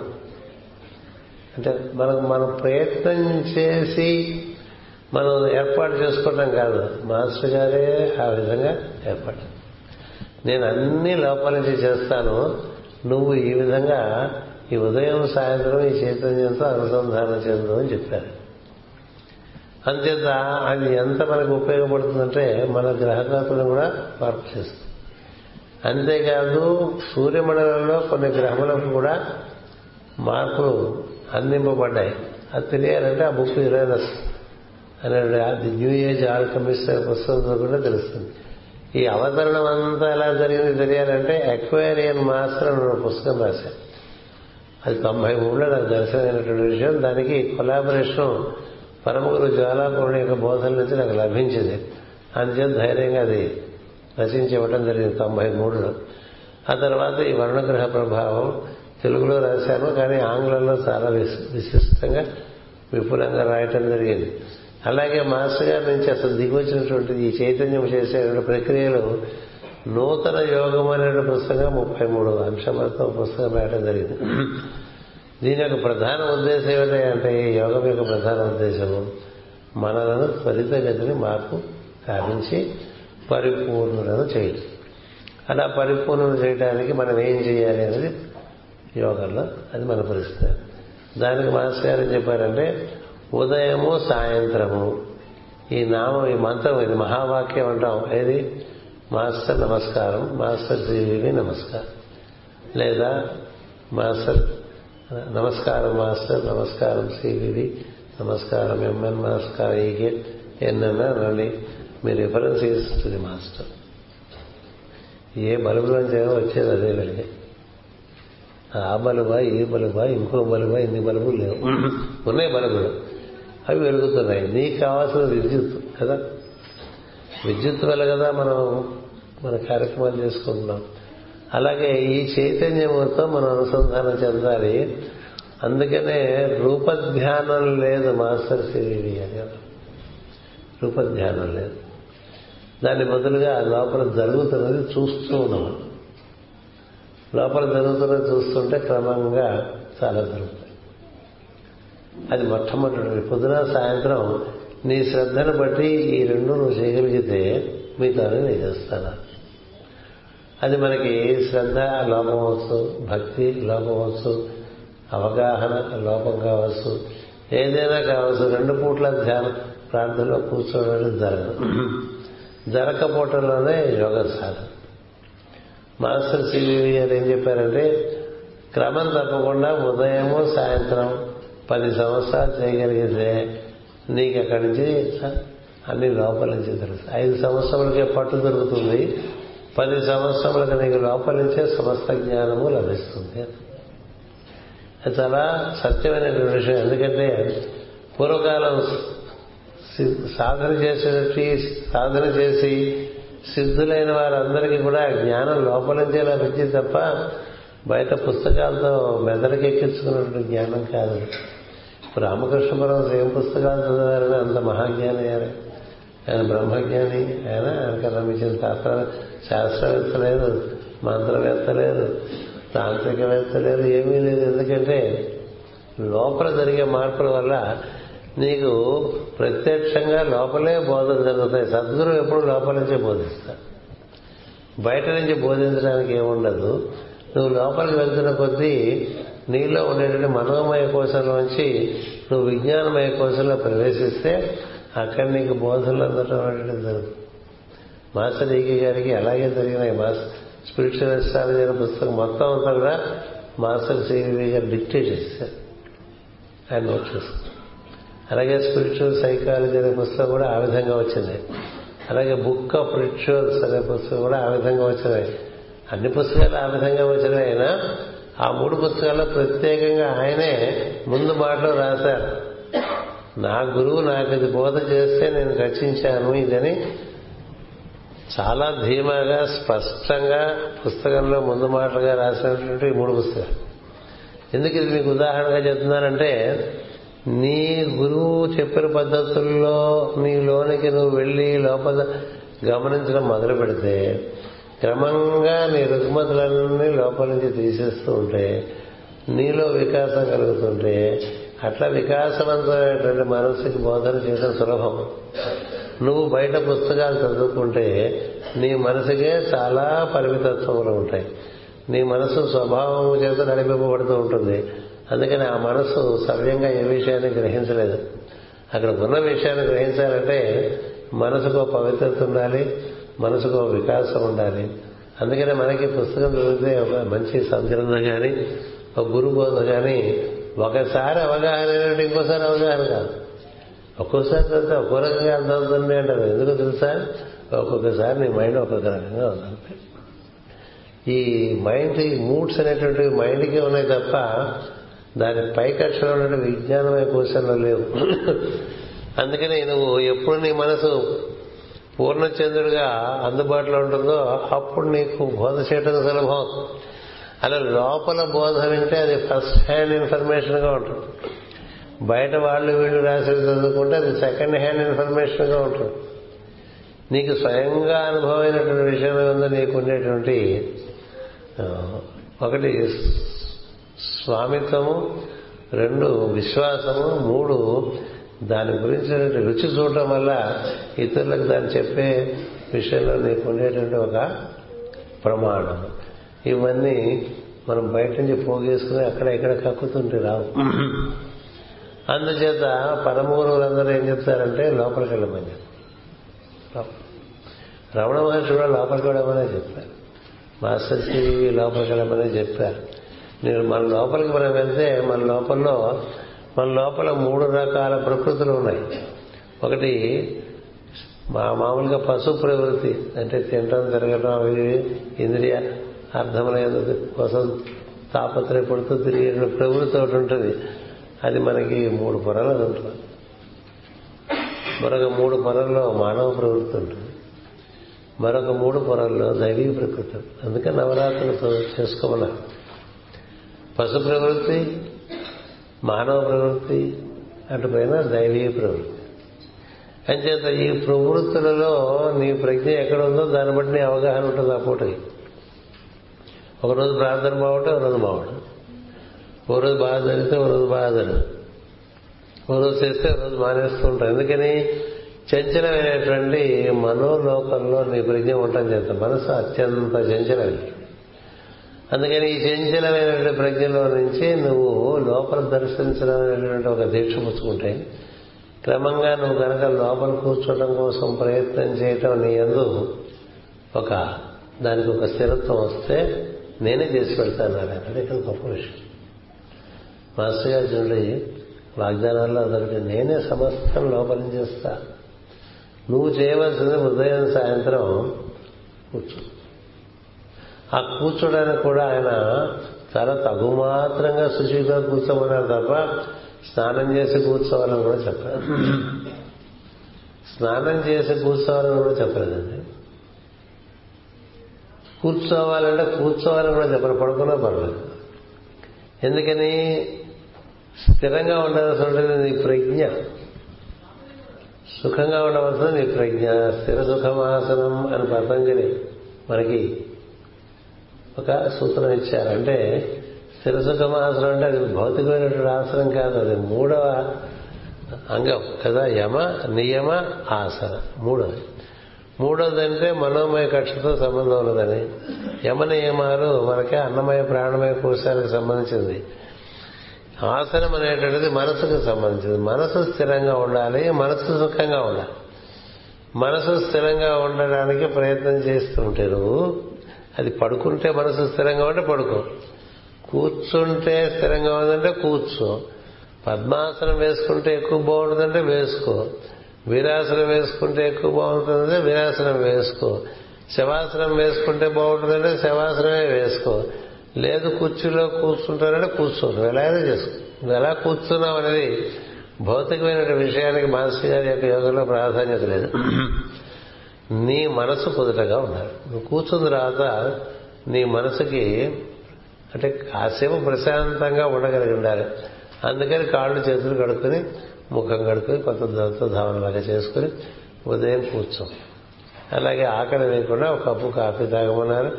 మీ ఆకలి బట్టి మీరుంటే రెండు ఇడ్లీ తిన్నా తప్పలేదని చెప్పారు. అవి ఆయన యోగలో మిగతా వారికి అందరికీ కూడా సాంప్రదాయబద్ధంగా లేదనేటువంటి ఒక విషయం బయటకు వచ్చి చాలా మంది దీని ఎందు శ్రద్ధ చూపించలేకపోయారు. ఎందుకు చేశారంటే మనకి శరీరముతో సంబంధం లేకుండా ప్రజ్ఞతో సరాసరి మాస్టర్ గారు సంబంధం పెట్టుకుని దానిని ఉద్ధరించే కార్యక్రమం పెట్టుకున్నారు. అందుకని తగుమాత్రంగా కాఫీ తాగు అవసరమైతే రెండు ఇడ్లీ తిను కూర్చు. ఎందుకని? ప్రార్థనలో ఆకలి అనిపించకూడదు. ప్రార్థనలో దాహం అనిపించకూడదు. అంతరాయాలు అవి. ప్రార్థన అల్పాచమానం అధికాచమానం జరగకూడదు కదా. ప్రార్థన జరుగుతుంటే మనకి మూత్ర విసర్జన చేయాల్సి వచ్చింది అనుకోండి ఇంకా ఏం జరగదు. అంతేత స్థిరంగా కూర్చోడానికి ఏది వీలు? అలా పొద్దున ఆరు గంటలకి సాయంత్రం ఆరు గంటలకి. అది కూడా ఆయన చాలా సులభంగా చెప్పారు. ఆరు నుంచి ఆరు పదమూడు లోపల కూర్చోరా పొద్దున. సాయంత్రం కూడా ఆరు నుంచి ఆరు పదమూడు లోపల కూర్చో. అంటే నిశ్చితంగా ఆరుకే కూర్చోమని అలా? ఒక పదమూడు నిమిషాలు అటు ఇటుగా పర్లేదు. కూర్చో. కూర్చుని ఈ చెప్పిన వాక్యం ఉంది మాస్టర్ నమస్కారం. దాన్ని ఉచ్చరించు. తర్వాత మాస్టర్ శ్రీలివి అనేటువంటి వాక్యాన్ని ఉచ్చరించి నన్ను దర్శించి నేను నీ కన్నులలోకి చూస్తున్నట్టుగా భావం చేయి అంతే. ఆ తర్వాత హెనా రూపం మీద కానీ నా చిత్రపటం మీద కానీ నువ్వు మనసు పెట్ట. తర్వాత పరిశ్రమలు పరిశుభ్రంగా ఉండటం కోసం అంటే శుభ్రపడటం కోసం అగరత్తు పెట్టమన్నారు అగరత్తు పెట్టడం చిత్రపటం పెట్టడం కనులు మూసు కూర్చోవటం ఎలా కూర్చుంటే మనకి సౌఖ్యం అలా కూర్చుంటే ఎలా? కూర్చుంటే మనకి సౌఖ్యం అలా కూర్చో ఒక పదిహేను నిమిషాలు కూర్చోమను. ఇలా ఉదయం సాయంత్రం కూర్చుంటూ ఆ ఉదయం సాయంత్రం కూర్చోడానికి దాని ఎందుకు శ్రద్ధ ఉంటుంది తప్ప కూర్చోలేదు దాని అదే మనకి ప్రధానమైన విషయం అనేటువంటిది మన ఎందు నిశ్చయంగా ఉంటే తప్ప అలా ఉదయం సాయంత్రం కూర్చోలేదు. ఎందుకంటే మనసు లేచిన దగ్గర నుంచి రజో గుణ దోషం చేత అక్కడికి పోదాం ఇక్కడికి పోదాం ఇది చేద్దాం అది చేద్దాం అంటుంటాం ఉదయం లేవటానికేమో ఏమో తమస్సు అడ్డుపడుతుంది. సాయంత్రం ప్రార్థన చేయడానికేమో రజస్సు అడ్డుపడుతుంది. రజస్తమస్సులు రెండు కూడా మనకి బాగా అడ్డుపడిపోతాయి. పొద్దున్నే ప్రార్థన చేయాలంటే ఆరు గంటలకు నిద్ర లేవలేని వాళ్ళే ఎక్కువ ఆధునిక యుగంలో కదా? లేవకపోవటం కూడా ఒక ఫ్యాషన్గా డెవలప్ చేసుకుంటున్నాం. లేటుగా లేవడం ఆదివారం అయితే ఏడు గంటలకు లేవడం పిల్లలైతే పది గంటలకు లేవడం ఇట్లా అయిపోయింది కదా? అందుకని ఆరు గంటలకు లేవటానికి తమస్సు అడ్డుపడుతుంది సాయంత్రం పోనీ మనం నిద్రపోం కదా? అప్పుడు చేద్దామంటే రజస్సు మనకి బోల్డ్ కార్యక్రమాలు కదా? అది నీ ప్రార్థన అడ్డంగా కనిపిస్తుంది ఆరు గంటలకి. చాలా విచిత్రం. నాకు తెలుసు మన నా చుట్టూ ఉండేవాళ్ళు చాలా మంది సరిగ్గా ఐదు నిమిషాల దాకా ఆరు గడిపేవాళ్ళు ప్రజలు పని ఉందని అంతే పని. రజస్సు రజోగుణ దోషం చేత ప్రేయర్ ముందు బయటకు వెళ్ళిపోయేవాడు అంటే పూజల్లో కాదు. అప్పుడు అందరూ చేస్తారు కదా మనం కూర్చుంటాం. నిత్య జీవితంలో సాయంత్రం ప్రార్థన జరగటానికి రజస్సు బాగా ఎక్కువ ఉంటే సాయంత్రం ప్రార్థన జరగదు. అలాగే ఉదయం ప్రార్థన బాగా జరగాలంటే తమస్సు ఉంటే జరగదు. అందుకే రజస్ తమస్సులకి సరాసరి అడ్జస్ట్మెంట్స్ వచ్చేస్తే పొద్దున ఆరు గంటలకి సాయంత్రం ఆరు గంటలకి కూర్చోవడం అనేది అలవాటు చేసుకో అలా అలవాటు చేసుకుంటే ఏంటంటే జీవితంకి ఒక మొట్టమొదటి ఒక క్రమబద్ధత అనేది దాంతో ప్రారంభం. అంటే క్రమం లేని జీవితం వికాసం చెందడానికి అవకాశం లేదు. క్రమము చేత ఆక్రమము పరాక్రమము అన్నారు కదా. పరాక్రమం అంటే నీ ప్రజ్ఞ నిన్ను కూడా దాటేసి పరిసరాలకి ప్రసరించడం. రాముడిని సత్యపరాక్రముడు అంటారు కదా. అంటే సత్యము చేత పరమును కూడా ఆక్రమించాడని అర్థం. అలా మనకి మన చేతన కేవలం మన లోపల ఈ ఐదారు అడుగుల విగ్రహంలోనే ఇమిడిపోయి అది బిడుకు మిడుకుమంటాం కాదు. పరిసరాల్లో కూడా అది వ్యాప్తి చెందగలదు. అందుచేత దానికి కావలసినటువంటి సామాగ్రి రజస్తమస్సులను కొంత అదుపుగా పెట్టడం. అది మాస్టర్ గారు దాన్ని అలా చెప్పకుండా పొద్దున సాయంత్రం శ్రద్ధగా కూర్చోవాలని ప్రయత్నం చేయాలి. దాన్ని కూడా నియమాలు పెట్టలేదు. నువ్వు మాటి మాటికి బట్టలు మార్చుకోమని చెప్పలేదు. ప్రతి ప్రార్థనకి స్నానం చేయమని చెప్పలేదు. కానీ మనం చేస్తుంటే మనకే శ్రద్ధ పెరిగి అవన్నీ మనం మనంగా మనం ఏర్పాటు చేసుకుంటాం కానీ ఆయన చేయమని చెప్పలేదు. అంతేకాదు ఇంకేమీ చేయక్కర్లేదు చెప్పారు. ఇక మిగతా దైవీ కార్యక్రమాలు ఏమీ చేయక్కర్లేదు. మీకుండేటువంటి జీవలక్షణంలో ఉండేటువంటి కొన్ని లక్షణములు పాతుకుపోయినటువంటి సాంప్రదాయం బట్టి మీరు చేసుకుంటే చేసుకోండి కానీ నాకు దాంతో సంబంధం లేదు. నేను మీకు చేసేటువంటి ఉదాహరణకు ఈ ఉదయము సాయంత్రము ప్రార్థన ఆ తర్వాత మీరు విష్ణు సహస్రం చదువుకుంటారా? షోడశోపచార పూజ చేసుకుంటారా? అభిషేకం చేస్తారా? రుద్రాభిషేకం చేస్తారా? మహారుద్రాభిషేకం చేస్తారా? హోమం చేస్తారా? యాగం చేస్తారా? It's all your past habit past మిమ్మల్ని మీ భూతం అంటే పాతకాలంలో మన జీవరక్షణలో ఏవేవో రకరకాల అలవాట్లు పోగేసుకున్నాం మనమంతా కదా? ఆయన ఎంతటి వారంటే శ్రోత్రీయమైనటువంటి బ్రాహ్మడు నిత్యము కృష్ణునికి చక్కని విగ్రహం పెట్టుకుని షోడశోపచార పూజ చేసేటువంటి మాస్టర్ సిబివి గారు. ఈ చైతన్యం దిగిరాగానే ఆ విగ్రహం ఎవరికైతే ఈ కృష్ణ పూజ ఆసక్తి ఉంటుందో వారికి ఇచ్చేశారు. నువ్వు చేసుకోని నువ్వు చేసుకో నాకు అవసరం. అంతేకాదు కానీ నియోగ బ్రాహ్మలు అధ్యయనం కూడా ఎందుకు దాన్ని? ఇవన్నీ బాహ్యమైనటువంటి మనకు కొన్ని ఆచారాలు ఉన్నాయి. వాటి మీద నిరాదరణ కాదు అవన్నీ అవసరం కాదు. సత్యం దర్శనం చేయడానికి. సత్యం చేయడానికి దర్శనం చేయడానికి చాలా విషయములు ఎందు మనం చాదస్తంగా ఛాందస్తంగా ఇరుక్కుపోయినవన్నీ అందులోంచి ఆయన బయటపడేయడానికి కూడా చాలా మంచి విధానం ఇచ్చారు. అందుచేత ఈ ఈ ప్రార్థన ఈ యోగంలో ఆయన తమాషాగా చెప్పారు ధ్యానం అని కూడా అలా ఇది ప్రార్థనయే అన్నారు. కానీ ఈ ప్రార్థన నిన్ను ధ్యానంలోకి ఎంత లోతుల్లో తీసుకుపోతుంటే ధారణ ధ్యాన సమాధిలో తీసుకు సమాధి చాలా సులభంగా సిద్ధించేటువంటి మహాయోగం ఇది. మనం లేని స్థితి మనకి చాలా అతి శీఘ్రంగా కల్పించగలరు మాస్టర్ అది తర్వాత విషయం. ముందు జరిగే విషయం ఏంటంటే నీ జీవితం అంతా కూడా రీఆర్గనైజ్ అయిపోయింది your entire life is reorganised ఇదివరకు నువ్వు కలిసే వాళ్ళందరినీ వాళ్ళు ఇప్పుడు నిన్ను కలవలేరు. నువ్వు వాళ్ళని కలవలేరు. దానికే మాస్టర్ గారు ఏమన్నారంటే కట్అవుట్ ఒక కట్ ఆఫ్ ఇచ్చేస్తాను. అవసరం లేని వాళ్ళు వచ్చి నీ సమయం కాల్చడానికి వీల్లేదు. అలాగే నువ్వు వెళ్ళి అవసరం అనవసరమైన విషయాల్లో ఇరుక్కునేటువంటి అవసరం లేకుండా నువ్వు ఎవరు కలవటానికి ఎవరిని కలవాలో ఎవరిని కలవకూడదో నాది నిర్ణయం. నిన్ను ఎవరు కలవాలో ఎవరు కలవకూడదో నాది నిర్ణయం. అందుకే అందరూ కలవలేనప్పుడు. అక్కడే ఉంటాం ఆ ఊళ్ళోనే ఉంటాం కానీ అందరూ కలవలేరు. ఎంచేతంటే ఆయన ఆ విధంగా మనకు చక్కని ఫిల్టర్ వేస్తారు. మనం భగవద్గీత తీసుకుంటే అందులో యుక్తాహార విహారస్య అని చెప్తారు. యోగం చేసే ప్రతివాడు ఆహార విషయంలో నియమాలు పాటించాలి. విహారం నియమ విషయంలో నియమాలు పాటించాలి. శుచిగా ఉండాలి శుభ్రంగా ఉండాలి బోళ్ళు ఉంటాయి మరి. అవన్నీ ఆయన చెప్పలేదు. ఏం చెప్పారంటే ఇది చెయ్యి అన్ని లోపల నుంచి నీకే అనిపిస్తుంది చేయాలని అంటే ఏదైతే మనకి ఇలా చేయాలి ఇలా చేయాలని ఆంక్షలుగా చెప్పేవన్నీ విషయాలు కూడా ఏం జరుగుతుందంటే మనకే లోపల నుంచి ఇలా చేసుకుంటే బాగుండనేటువంటి రుచి కలిగి చేయటంగా ఉంటుంది. రుచి కలిగినప్పుడు చేయటం చాలా అప్రయత్నంగా చేయటంగా ఉంటుంది అనాయాసంగా చేస్తున్నట్టుగా ఉంటుంది. రుచి లేకుండా చేశామనుకోండి అదేదో భయ చేయాలి కదా అని. అమెరికాలో ఒక సాగుతుంది ఏదైనా ఐ హ్యావ్ టు డూ అనుకోకండి ఐ లైక్ టు డూ అని. ఐ హ్యావ్ టు డూ అంటే ఇప్పుడు మనం ఇల్లు ఊడ్చుకోవాలనుకోండి అక్కడ ఇల్లు ఊడ్చుకోవాలి తప్పారాలు కడుక్కోవాలి అన్నీ చేసుకోవాలి. బట్టలు ఉతుక్కోవాలి కదా. ఈ తప్పారాలు తోముకోవాలి ఈ ఈ- ఇల్లు ఊడ్చుకోవాలి ఈ బట్టలు ఉతుక్కోవాలని కూడా బరువుగా ఉంటుంది. అందుకని I have to sweep the floor కాదు. I like to sweep I like to wash the dishes I like to wash my clothes ఆయన అనగానే నీలో అసలు నీలో ఉండేటువంటి ప్రజ్ఞలోనే ఒక చక్కని తెరిపి వస్తుంది. అలా మనకి రుచి పుట్టిందనుకోండి ఇంకా అక్కడి నుంచి నువ్వు చాలా పాఠం చేస్తుంటావు. నీకు చెప్పలేవు అలా చేయమని. అందుకే నేను ఉపవాసాలు చెప్పలేను. పాత ఏమీ చెప్పలేదు. పాత సాంప్రదాయాలు ఏమీ చెప్పలేదు. నువ్వు చేసుకుంటే అది నీ ఇష్టం తప్ప దీనికి సంబంధం లేదు. సంబంధం లేదు.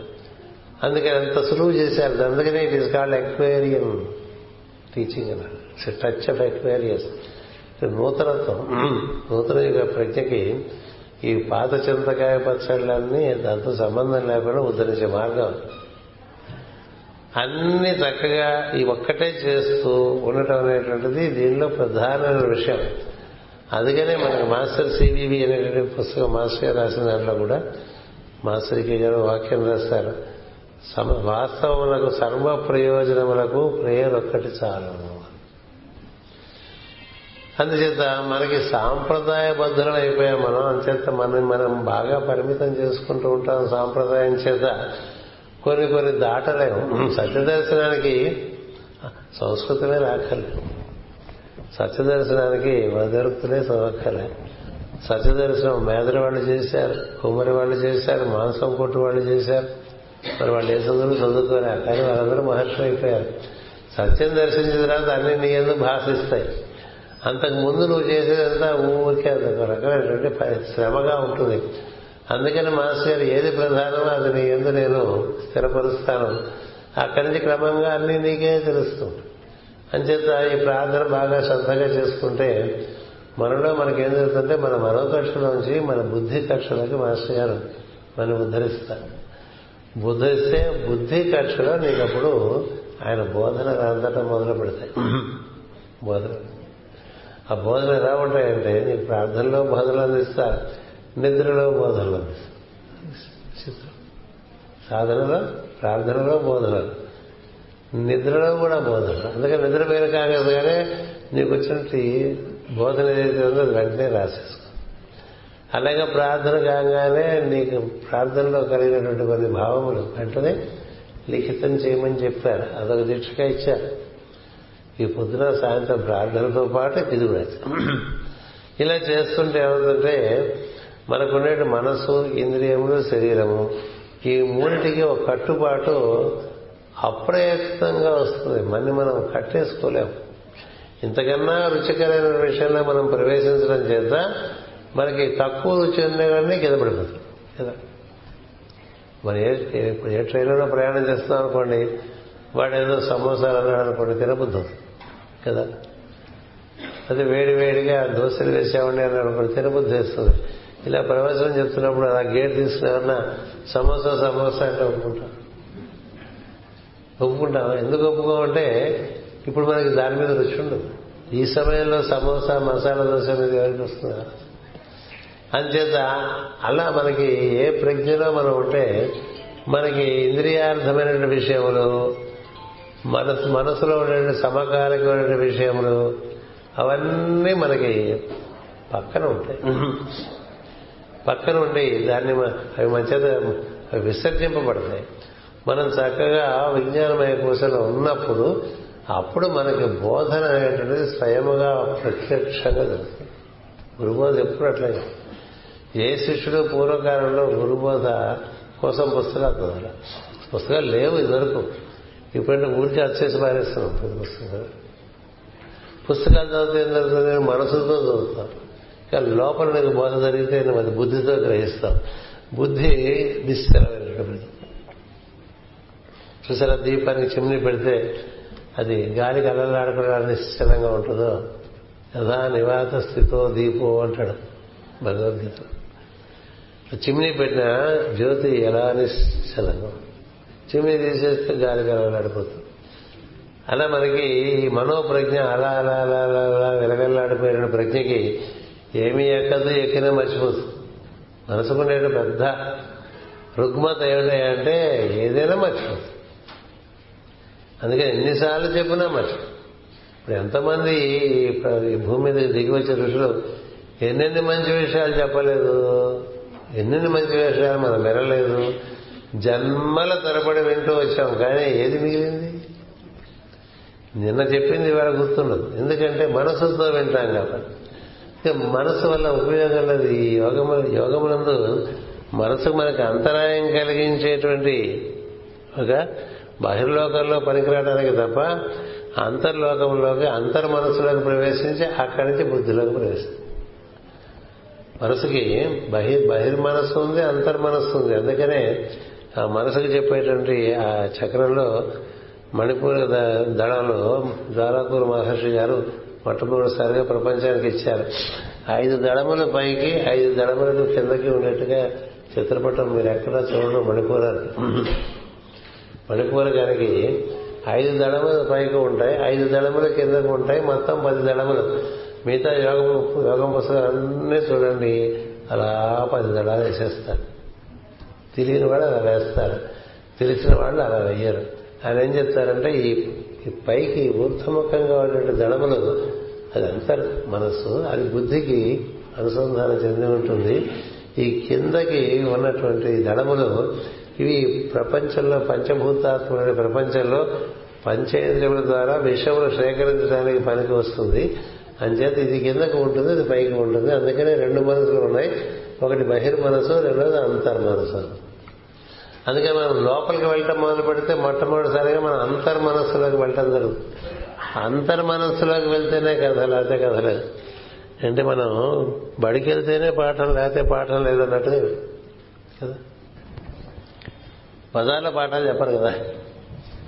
బజార్లో పాఠాలు చెప్పరు కదా? బండ్లో పాఠాలు చెప్తారు. అలాగే మనకి విలువైన విషయాలు కూడా లోపల దొరుకుతుంది తప్ప బయట దొరకవు. అందువల్ల మనం లోపలికి వెళ్ళాలి. అందుకని మాస్టర్ అంటే లోతట్టున ఏమైనా జరుగుతున్నానో గమనించుతున్నాము గమనిస్తే తెలుస్తాయిన విషయాలు ఎన్నెన్ని విషయాలు తెలుస్తాయో అది మనకే ఆశ్చర్యంగా ఉంటుంది. ఇదివరకు మనకి ఏమీ తెలియని విషయాలు ఇప్పుడు కో కొరలుగా తెలుసు ఎవరి వల్ల? లోపల సద్గురు అలా బోధ.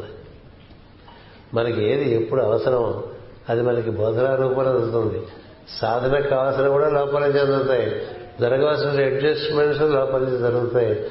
మనకు ఉండేటువంటి రుగ్మతలు మనకు అడ్డుపడం మనకేమో చాలా రుగ్మతలు ఉండొచ్చు శరీరంలో.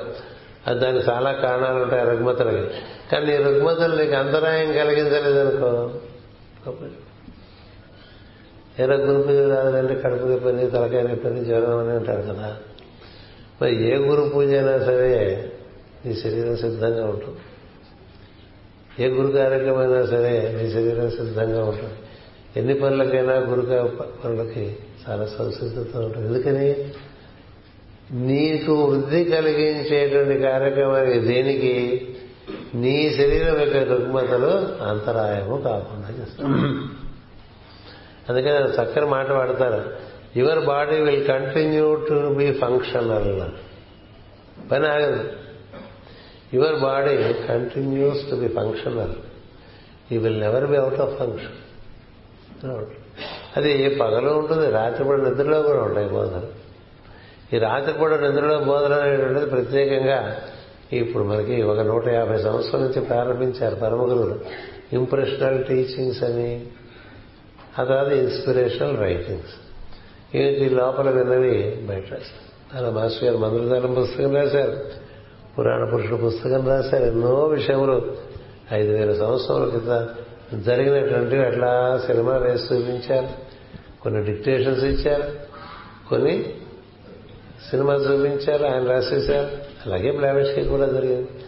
అలాగే హిమాలయాల్లో ఉండి న్యూయార్క్లో ఉండేటువంటి ఒక యువతికి ఓ పరమకు చక్కగా ఇన్స్పిరేషన్ ఇస్తే ఆ ఇన్స్పిరేషన్తో ఆవిడ రాసేసింది పుస్తకం.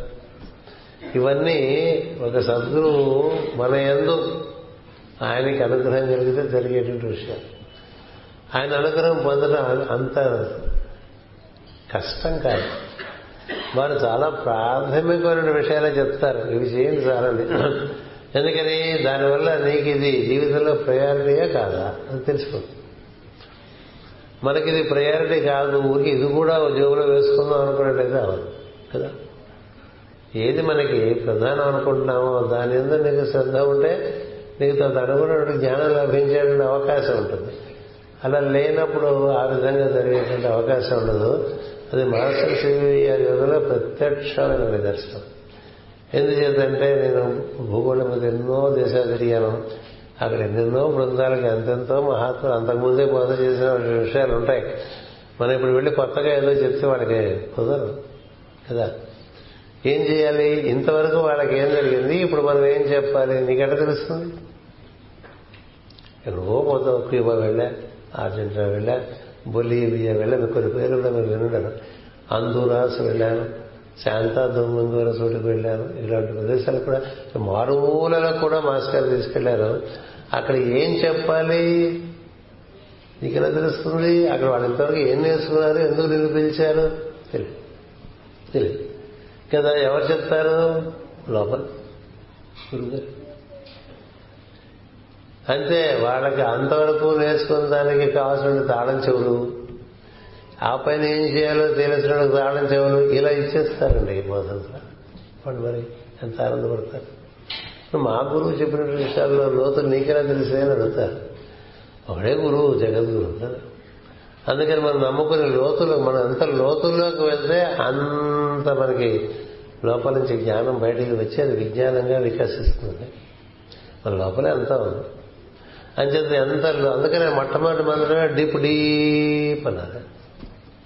స్టైల్గా అంటమే తప్ప లోపలికి కూడా వెళ్తాడు అంటానికి ఏమి ఇంగ్లీష్ మాట్లాడుతుంది మరి అనుకోకుండానే స్టైల్ వచ్చేస్తుంది. భారతీయ ప్రత్యేకంగా. అందుకని డీప్ డీప్ అంటే ఏదో ఫీలింగ్ ఏది డీపు? డిప్పు లేదు డీపు లేదు. నువ్వు లోపల లోపల లోపల లోపల లోపల లోపల లోపల లోపల లోపలికి వెళ్తుంటే ఏం జరుగుతుంది? నీలో ఉండే ఈశ్వరుడు అట్లా ముఖాముఖి ఉంటావు. అంతే అయిపోయింది. అది స్టెప్ నీలోని ఈశ్వరుడు నీ తీరా అమ్మమ్మమ్మ ఎన్ని లక్షల జన్మలు జరిగిపోయిందయ్యా మర్చిపోయాను నేను. గుర్తొస్తుంది. ఎందుకు అంత లోతులోకి వెళ్ళాలి. నీవెవరో నువ్వు తెలుసుకో నీవెవరో నువ్వు తెలుసుకో అంటే నేను కింద జన్మలు అది ఆ కింద జన్మలు అది ఆ కింద జన్మలు అది అంతకుముందు జన్మలో బల్లి ఇవే తెలుసుకోవచ్చు కింద జన్మలో ఏమైంది ఏంటి? ఇట్ హెస్ నో కాన్సిక్వెన్స్ నేనెవరనే ప్రశ్నకి సమాధానం తెలుసా? అతడే నేను అని తెలుసు. అది స్పష్టంగా ప్రత్యక్షంగా తెలుస్తూ ఓహో ఈశ్వరుడే అలాగా ఉన్నాడు అని తెలిసేటువంటి స్థితికి వెళ్ళేటువంటి మార్గం ఇది. అంచేత నేను అన్ని దారిలో ఊరికి అట్లా మనం మిస్టికల్గా తీసుకెళ్ళేది అనుభూతి ఇవ్వడం కాదు మాస్టర్ సివిగా చేసేది. ప్రతి అడుగు నీకు తెలిసేట్టుగా this is the path of direct knowledge అన్నారు ఆయన. ఆ ఎలా నో ఇమోషన్ అదొకటి. గొప్ప విషయం సివివి గారు ఒకటే చెప్పారు. This is the path of direct knowledge I allow no emotion అందుకనే మాస్టర్ మాస్టర్ గారు మాస్టర్కి గారు ఎవరికైనా ఒంటో బాగుండకపోతే అక్కడ చుట్టూ చేరి కొంతమంది అలా దుఃఖపడుతూ ఉంటారు కదా. దుఃఖం వ్యక్తం చేయకపోతే ఆ రోగి కూడా బాగుండదు. వాడు ఎక్స్పెక్ట్ చేస్తుంటాడు పలసటిలో పేషెంట్ అయితే ఎవరు? రోగి. అయ్యో నీకు బాగాలేదు అయ్యో నీకు బాగాలేదు అంటుంటే వాడికి బాగుంటుంది. అయ్యో నీకు బాగాలేదు అన్నవాడు పది మంది చేరారు ఒకటి వాడికి ఇంకా తగ్గు ఇంకా బాగుండకపోవడం బాగుండకపోవడం పెరుగుతుంది. అందుకని ఒకసారి మాస్టర్ గారు ఒకసారి గదిలోకి వచ్చినప్పుడు పేషెంట్ చుట్టూ వాడు డౌన్గా ఉన్నాడు వాడు చుట్టూ ఉండేవాడు డౌన్గా ఉన్నారు. ఏం చేస్తున్నారు మీరంతా ఇక్కడ? అంటే వాడికి అలా అయిపోతుంది మాస్టర్ విచారిస్తున్నాం అంటే విచారిస్తే వాడికి దెబ్బ తగ్గట్టయితే నేను కూడా పది మంది పట్టుకొస్తాను. మీరందరూ విచారిస్తున్నారు కదా. అలా విచారిస్తే వాడికి జబ్బు తగ్గుతుంది అనుకుంటే నేను కూడా పది మందిని పట్టుకొస్తాను మూడు మంది నన్ను నా దగ్గరే చెప్పాడు ఆయన. ఏమైంది ఇప్పుడు ఆ విచారించేవాళ్ళు ఆపట విచారించడం మానేశారు. అది చేయాలి. కదా?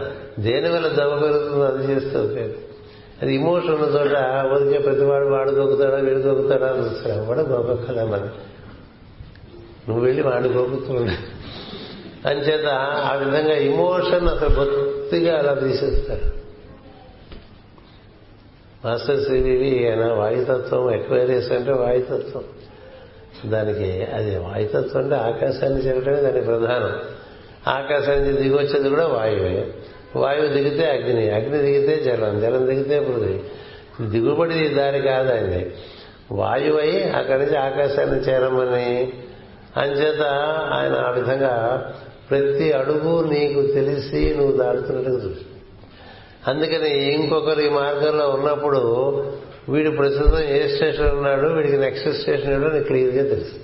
గొప్ప విషయం మనం ఏం చేస్తాడో పిల్లికి బియ్యానికి ఇది మంత్రం ఒకటే మంత్రం అని చెప్తూ ఉంటాం ఇప్పుడు వేసి కాసేపు వేసి ఓ పావుగంట బయటకు వెళ్ళి రాదు ఎందుకంటే చెమట పోసిస్తున్నాయి కాబట్టి. అంచేత ఆ విధంగా మనం తెలుసుకుంటాం ప్రతి తెలిసి రామచింతన చేయవే మనసా అన్నాడు త్యాగరాజస్వామి. ముందు ఆయన తెలియకుండా రామ రామ రామ రామ అని చాలా ఇమోషనల్ పడిపోయాడు ఆయన. విగ్రహాలయానికి రావడం ఇంకంతకన్నా రావడం తెలియదు విజయుడు ఇట్లా ఇక్కడ విగ్రహాలు ఇరుక్కుపోయాడు అనుకుని రాముడి విగ్రహాలు పోయినాయి. కదా? వాళ్ళ అన్నయ్య తీసి పారేసాడు న్యూసెన్స్ ఇట్లా సముద్రం కావ్యంలో పారేస్తాడు అయిపోయింది. పారేస్తే రాముడు లేడు విగ్రహాల రాముడు.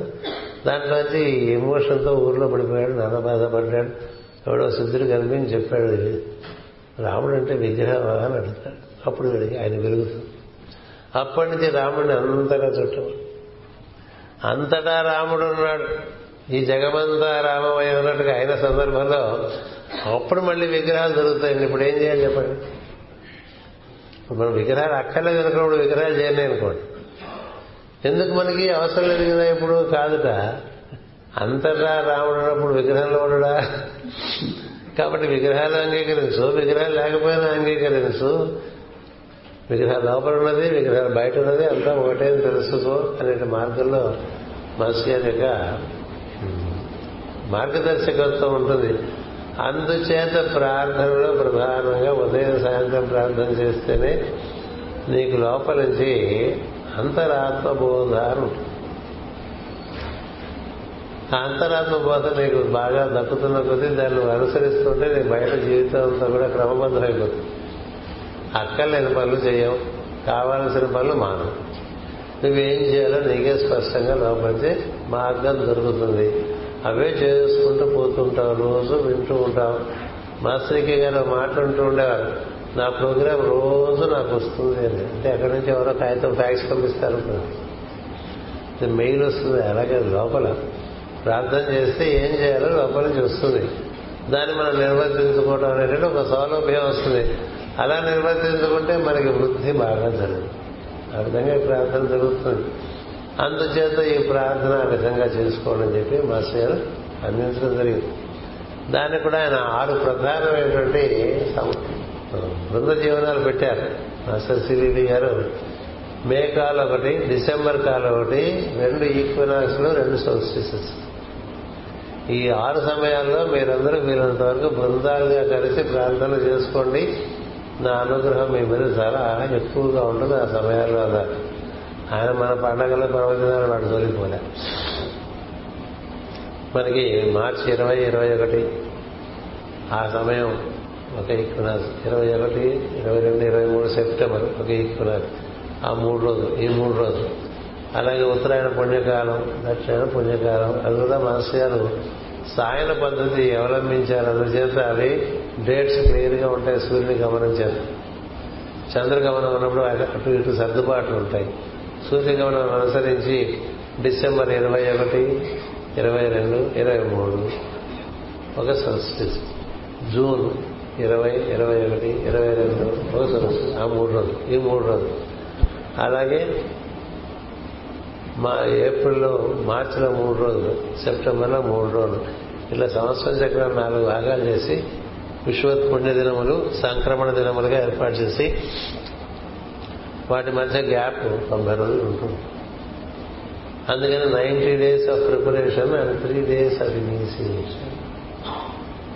నువ్వు తొంభై రోజులు ఈ విధంగా ప్రార్థన చేస్తే క్రమబద్ధంగా ఆ తర్వాత నీకు ఒక ఈక్వనెక్స్ తగిలినప్పుడు ఒక సోల్స్టిస్ జరిగినప్పుడు నీకు లేక ఒక మేఘాలు తగిలినప్పుడు ఒక డిసెంబర్ కాలు తగిలినప్పుడు నీకు కొన్ని ప్రత్యేకమైనటువంటి రివలేషన్స్ అంటావు. అంటే అంతకుముందు నీకు తెలియనివి నీకు అప్పుడు తెలిసేవిగా జరుగుతూ ఉంటాయి. అలా రాసిచ్చారు. వారు ఇచ్చినటువంటివి ఆ తొంభై రెండు తొంభై మూడు ధ్యానములు. అవే మాస్టర్ గారు చాలా చేస్తూ ఉండేవారు చేస్తూ ఉండేవారు. అవే మన మాస్టర్ గారు ప్రతి ఆదివారం గుంటూరులో ఉన్నప్పుడు మేము ఒంగోలు వెళ్తూ ఉండేవారు. ఒంగోలు వెళ్ళి అక్కడి నుంచి ఒక సైక్లో స్టైల్ కాపీ తీసుకున్నారు ఆ కాపీయే మనం కాపీ తీసుకుని మన విశాఖపట్నంలో డిస్ట్రిబ్యూట్ చేసుకున్నాం. అంచేత అవి దానికి ఒక నియమావళి పెట్టారు. ఇవి చేసుకుంటే చేసుకోండి రా అన్నారు. కానీ ఏం చేసినా ఏం చెప్పినా ప్రార్థన మానద్దు. అందుకని ప్రార్థన చేస్తే ఏం జరుగుతుంది? మనకి సత్యలోకం నుండి సరాసరి ప్రజ్ఞ నేను వచ్చి స్పృశిస్తుంది. నీవు సత్యవంతుడివే. కథ మర్చిపోయావు. అంచేత దీనికి సత్యయోగము అని పేరు పెట్టారు. ఈ యోగంలో లోపలికి జరిగేటువంటి బోధనలు అనుసరించి మనం దానికి క్రమం తప్పకుండా వాటిని అనుసరిస్తూ కార్యక్రమం నిర్వర్తించుకుంటే మనకుండేటువంటి భృక్తము అంటే పేరుకున్న కర్మ రహితం అయిపోతుందన్నారు అందుకని భృక్త రహితము అయితే నీకు విడుదల వస్తుంది తారక రాజయో రాజయోగము అన్నారు రాజయోగం అని ఎందుకన్నారంటే అది హృదయమందులు ఉండేది శ్వాసతో నీవు ముడిపడుతూ ఉంటే అది రాజయోగం. హృదయమందు ఉండేటువంటి శ్వాస. ఇది స్పందనంగా మనకి గోచరిస్తుంది. ఈ ప్రజ్ఞ స్పందనంతో మనం ముడి వేసుకుంటే ఆ కలిసి సులభగతిని స్త్రీలో ఉండే సమస్యల ప్రజ్ఞలు ఒక ఒక ఏర్పడతాయి. అలా ఏర్పడినప్పుడు నీకు విషయం త్వరితగతిన అర్థమవుతాయి. దీనికి ఎక్కువ ఫిజికల్ ఆసనాలతో సంబంధం లేదు. యోగా అంటే ఆసనాలని ఇప్పుడు ప్రపంచం అంతా బాగా తెలిసిపోయింది కదా? యోగా అంటే కేవలం ఆసనాలు కాదు. ఆసనాలకు అసలు రాజయోగంలో పెద్ద విశిష్టమైన స్థానమే లేదు. ఇది మనసుతో చేసిన యోగం మనం మనసు తీసుకెళ్ళి లోపల నిత్యము జరుగుతున్నటువంటి శ్వాస ప్రక్రియ మీద వంచడం అనేటువంటిది ప్రధానమైన విషయం. అది పతంజలి మహర్షి చెప్పారు శ్రీకృష్ణుడు చెప్పాడు మాస్టర్ గారు ఏమని చెప్పారంటే లోపల ఏం జరుగుతుందో చూడదు ఏం జరుగుతుంది మనం లోపల గమనిస్తే మనం మొట్టమొదటి కనిపించేది శ్వాసే. శ్వాస. అది మనం చేయట్లేదు జరుగుతుంది. అది పగలు జరుగుతుంది రాత్రి నిద్రలో జరుగుతుంది స్వప్నంలోనూ జరుగుతుంది నువ్వు భయపడేటప్పుడు జరుగుతుంది నువ్వు ఆనందంగా ఉన్నప్పుడు ఎప్పుడు జరుగుతూ ఉండేటువంటిది శ్వాస. అది లోపల జరుగుతుంది ఎప్పుడైనా గుర్తించావా? గుర్తించా ఎంతసేపు మనసులో ఉంటావు? మనసు బయట తిరుగుతూ ఉంటుంది.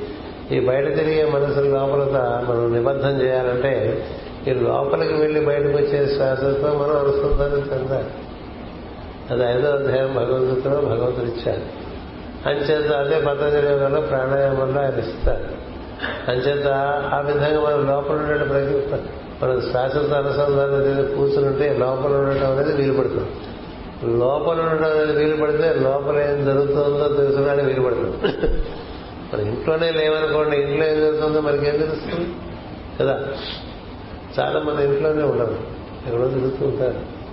ఇంటికి వచ్చి ఏదో అక్కడ వస్తుంది. ఇది ఎప్పుడు వచ్చిందంటే ఎప్పుడు అటువంటి ఐదేళ్ళు ఏదంటారు ఇంట్లో. కదా ఐదేళ్ళు అయిందా మీరే తెచ్చారట మీరే తెచ్చారంటూ పెట్టారు మర్చిపోయారు. ఇట్లా మన లోపల ఎన్ని విషయాలు ఉన్నాయో? మన లోపల నవగ్రహ ప్రజ్ఞలో ఉన్నాయి. అష్టాదశ మనకి ఏంటి అష్టదిక్కుల ప్రజ్ఞలు ఉన్నాయి. ఊర్ధ ప్రజ్ఞ ఉంది అధో ప్రజ్ఞ దశ దిశలో ఉన్నాయి. నవగ్రహములు ఉన్నాయి. తారకామండలం అంతా ఉంది ద్వాదశ మండలం అంతా ఉంది. సనక సనందనాలు ఉన్నారు మన లోపల. సప్తర్షులు ఉన్నారు ప్రజాపతులు ఉన్నారు రుద్రులు ఉన్నారు వసువులు ఉన్నారు మనవులు ఉన్నారు. వీళ్ళందరూ ఎలా తెలుస్తారని లోపలికి వెళ్ళకపోతే? మన ఇంట్లో మన విషయాలు మనకు తెలియనట్టే మన ఒంట్లో ఎన్ని విషయాలు ఉన్నాయో మనకు తెలియదు. ఎంచేత మనకు ఆ శ్రద్ధ లేకపోవడం చేత. కానీ మనకి గ్రంథాలు ఏం చేస్తున్నాయంటే మొత్తం విశ్వానికి ప్రతిరూపంగా మానవుని చేశారు. God made man in his own image and likeness అలాగే మనకి మమయవాంశం జీవలోకి అని పదిహేనో అధ్యాయంలో భగవద్గీతలో శ్రీకృష్ణుడు చెప్తాడు. అంటే లోపలికి వెళ్తే అసలు ఎన్నున్నాయో? బయటకు వెళ్తే ఆ లోపల నుంచి ఎన్నెన్ని విషయాలు తెలుస్తాయో చాలా ఆనందం కలుగుతుంది. అందుకని వాడు లోపలికే వెళ్దాం అనేది ఎక్కువ తప్ప రుచి పొందుతాడు. ఈ బయట పనులు తొందరగా పూర్తి చేసుకుని లోపలికి వెళ్ళి కూర్చుందాం అనేటువంటి స్థితి రావాలి. కొంతమందికి లోపలికి వెళ్ళి కూర్చోడంలో ఉండే రుచి తెలిసిన తర్వాత వాడు ఇంకా బయట ఎక్కువ తిరగదు. బయట కేవలం కార్యం కర్మ చేయవలసిన పనులే ఉంటాయి. అవి పెంచుకుంటూ పోకూడదు అది. అది తిరుగు తక్కువతనం ఉన్న పనులు పెంచుకోకూడదు. వచ్చిన పనులు చేస్తే సార్ నీ దగ్గరికి వచ్చిన పనులు నువ్వు చేసేయి. అంతే. నువ్వు పోయి అక్కడ వేరుకుని ఇక్కడ వేరుకుని ఇంకో చోట వేరుకుని తెచ్చుకున్నావు అనుకో ఈ జన్మకి ఏం జరగదు. మనకి సామెత ఉంది కుక్క తెచ్చేవని గొద్దులేని ఈ మనసు అలా ఊర్లో తిరిగే మనసు అది వరకొకలాంటిది అది తిరిగి అవి తెస్తుంది ఇవి తెస్తుంది ఇంకోటి తెస్తుంది మరొకటి తెస్తుంది అవన్నీ పోగేసుకుంటుంది. ప్రార్థన చేస్తుంటే అవే గుర్తొస్తుంది ఏం జరిగింది? ఏం జరగలేదు కదా? అందుచేత ఏది చాలా విలువైనటువంటి విషయం. అది ఒక వాక్యంలో చెప్పేసరికి మన మనసుకి సింపుల్గా ఉంటే ఎక్కదు. అది. ఎంత కాంప్లికేటెడ్గా ఉంటే అబ్బో అంత బాగుంది అనుకుంది the truth is simple but it is very difficult for the mind to be accept simplicity మనకి ఎంత పటాటపాలు కావాలి ఆడంబరాలు కావాలి డాముడుగులు ఉండాలి సప్పులు ఉండాలి. లోపలికి వెళ్తే సైలెన్స్ చప్పుడు లోపల నువ్వు సైలెంట్గా ఉన్నావు అనుకో నీలో ఉండే ప్రజ్ఞాన్ని నీ ఎందు అప్రమత్తంగా ఉంటుంది నువ్వు లోపలికి వెళ్ళి గొడవ చేస్తున్నావు అనుకోండి ఎట్లా ఉంటుంది ఇంట్లో వాళ్ళకి? వీడియోని ఇంటికి వచ్చి గొడవ చేస్తున్నాను బయట ఉంటే బా కాసేపు కాసేపు బయటకు పోతే బాగుడు వీడు అనుకోరు ఇంట్లో ఎప్పుడు గొడవ చేసేవాడిని చూస్తే. ఇంటి ఆయన ఎప్పుడు హడావుడి చేస్తున్నాడు కూడా ఇంట్లో. ఇంటి వాడికి వంట కూడా చేయడానికి వినపడదు కాసేపు మీరు అట్లా బయటికి వెళ్ళాడు అంటే మనం వాడు బయటకు వెళితే వాడు పని చేసుకుంది అట్లా మన లోపల దేవతలు ఎన్ని పనులు చేస్తుంటారో మన కోసం అవి పాడు చేసుకుంటూ ఉంటాం మనం. అందుకని బయటకు పొమ్మంటారు అందుకని మన ప్రార్థనలో కూర్చున్నప్పుడు ఊళ్ళో విషయాలన్నీ మనసులో తట్టకూడదు. ఊళ్ళో విషయాలన్నీ మనసులో తట్టకుండా ఎట్లా ఉంటాయి? నీకు అలవాటు అయిపోయింది కదా. అందుచేత కొత్త అలవాటు తెలుసుకోమన్నారు ఆ కొత్త అలవాటే ఈ శ్వాస మీద ధ్యాస ఈ శ్వాస మీద మనసు పెట్టుకున్నారు అలా పెడుతూ ఉంటే క్రమంగా ఏం జరుగుతుందో రేపు చెప్పుకుందాం. ఎందుకంటే అంతా మరి ఇవాళ చెప్పుకోవడం కాదు కదా. సమయానికి ఎనిమిది ఇరవై ఎనిమిది అయింది బహుశా. ఎనిమిది వరకు ఇచ్చింటారు టైం ఇది చూడలేదు అందుచేత ఆ విధంగా ముందు ఇది ప్రధానంగా మాస్టర్ సివివి యోగంలో నేను ప్రవేశించాను అని ఎవరైనా చెప్పుకోదలుచుకుంటే తమకు తాము ఊళ్ళో వాళ్ళకి సరే వదిలేండి ఆ చెప్పుకోదలుచుకుంటే రెండు పూట్ల ప్రార్థనలు చేస్తున్నావా అని ప్రశ్నకి సమాధానం. ఎట్లా కొట్లా రెండు పూట్ల తెచ్చి అక్కడ పెట్టండి ఆ మనసుని. ఒక ఐదేళ్ళ తర్వాత మార్పు ఉంటుంది. పదేళ్ళకు బాగా మార్పు ఉంటుంది. పన్నెండేళ్ళకి మనకు ఇవాళ ఆల్రెడీ సంథింగ్ అలా ఉంటుంది అది ఆయన ఇచ్చిన వాగ్దానం. ఇది ప్రధానంగా తెలుసుకోండి. తర్వాత మనం చేసే ప్రార్థనలో మనలో ప్రవేశించేటువంటిది పరలోక ప్రజ్ఞ. అది గుర్తుపెట్టుకోండి. ఆ పరలోక ప్రజ్ఞ సివిడి గారి ద్వారా ఎంఎన్ గారి ద్వారా ఈకే గారి ద్వారా మన దగ్గర చేరు మన పరంపరను మనం ఎప్పుడు గౌరవించుకోవాలి కానీ మన ధ్యేయం దాని మీద ఉంది. ఆ సూత్రాలు అవన్నీ ఉన్నాయి. సూత్రాలు వచ్చినాయి మధ్య. ఒక నూట ఎనభై నూట ఎనభై సూత్రాలు. మాస్టర్ గారి ప్రార్థన యోగం ఎలా జరుగుతుంది అనేటువంటి వాటి మీద రాసి ఉంటాయి నూట ఎనభై కూడా నూట ఎనభై అంటే బాబాయ్ అనుకుంటారని పది పది సూత్రాలు ఒక చాప్టర్గా పద్దెనిమిది చాప్టర్లు ఏర్పాటు చేశారు సరదాగా. ఇది కూడా రేపు ఏదో సమయంలో అప్పుడుండేటువంటి పరిస్థితిని బట్టి కొన్ని వినిపిస్తాను. కానీ చేయవలసిన విషయం ముందు చెప్పి అది చేస్తుంటే మనలో ఏ విధంగా ప్రాణం సర్దుబాటు అవుతుంది? ఏ విధంగా మనం ఇతరులకు ప్రాణం సర్దుబాటు చేసి అదొకటి సైబీవి యోగంలో జరిగేంత అద్భుతంగా హీలింగ్ మీకు ప్రపంచంలో ఎన్నో హీలింగ్ ప్రాక్టీసెస్ ఉన్నాయి. అవన్నీ దీని ముందు ఏమీ కాదు. ఎందుకంటే నేను అన్ని చోట్ల తిరిగి వచ్చినవాడిని. హీలర్స్ కూడా హీలింగ్ మన ద్వారా జరిగిన సందర్భాలు. డాక్టర్స్ హీలింగ్ హీలింగ్ హీలింగ్ జరిగిన సందర్భాలు ఉన్నాయి. ఎందుకంటే మాస్టర్ గారి యొక్క ప్రజ్ఞ రెండు విధాలుగా పనిచేస్తుంది. ఒకటి హీలింగ్ రెండు ఆత్మ దర్శనం. Yoga prana treat yoga teacher teach అంటే it's self teaching by which you keep on moving in your own way. అందుకని ఆ విషయాలు రేపు పొద్దున మనం మళ్ళీ కొనసాగిద్దాం. మీరందరూ చాలా శ్రద్ధగా ఉన్నారు. అంచేత నాకు సంతోషంగా ఉంది. ఈ ప్రయాణం అలప అలసట్లు కూడా పోయింది ఎందుకంటే ప్రార్థన ప్రవచనంలో మనకు అలసట్లు పోతాయి. అర్థంగా జరిగింది. మీ అందరికీ ధన్యవాదములు మాస్టర్ గారికి నమస్కారములు.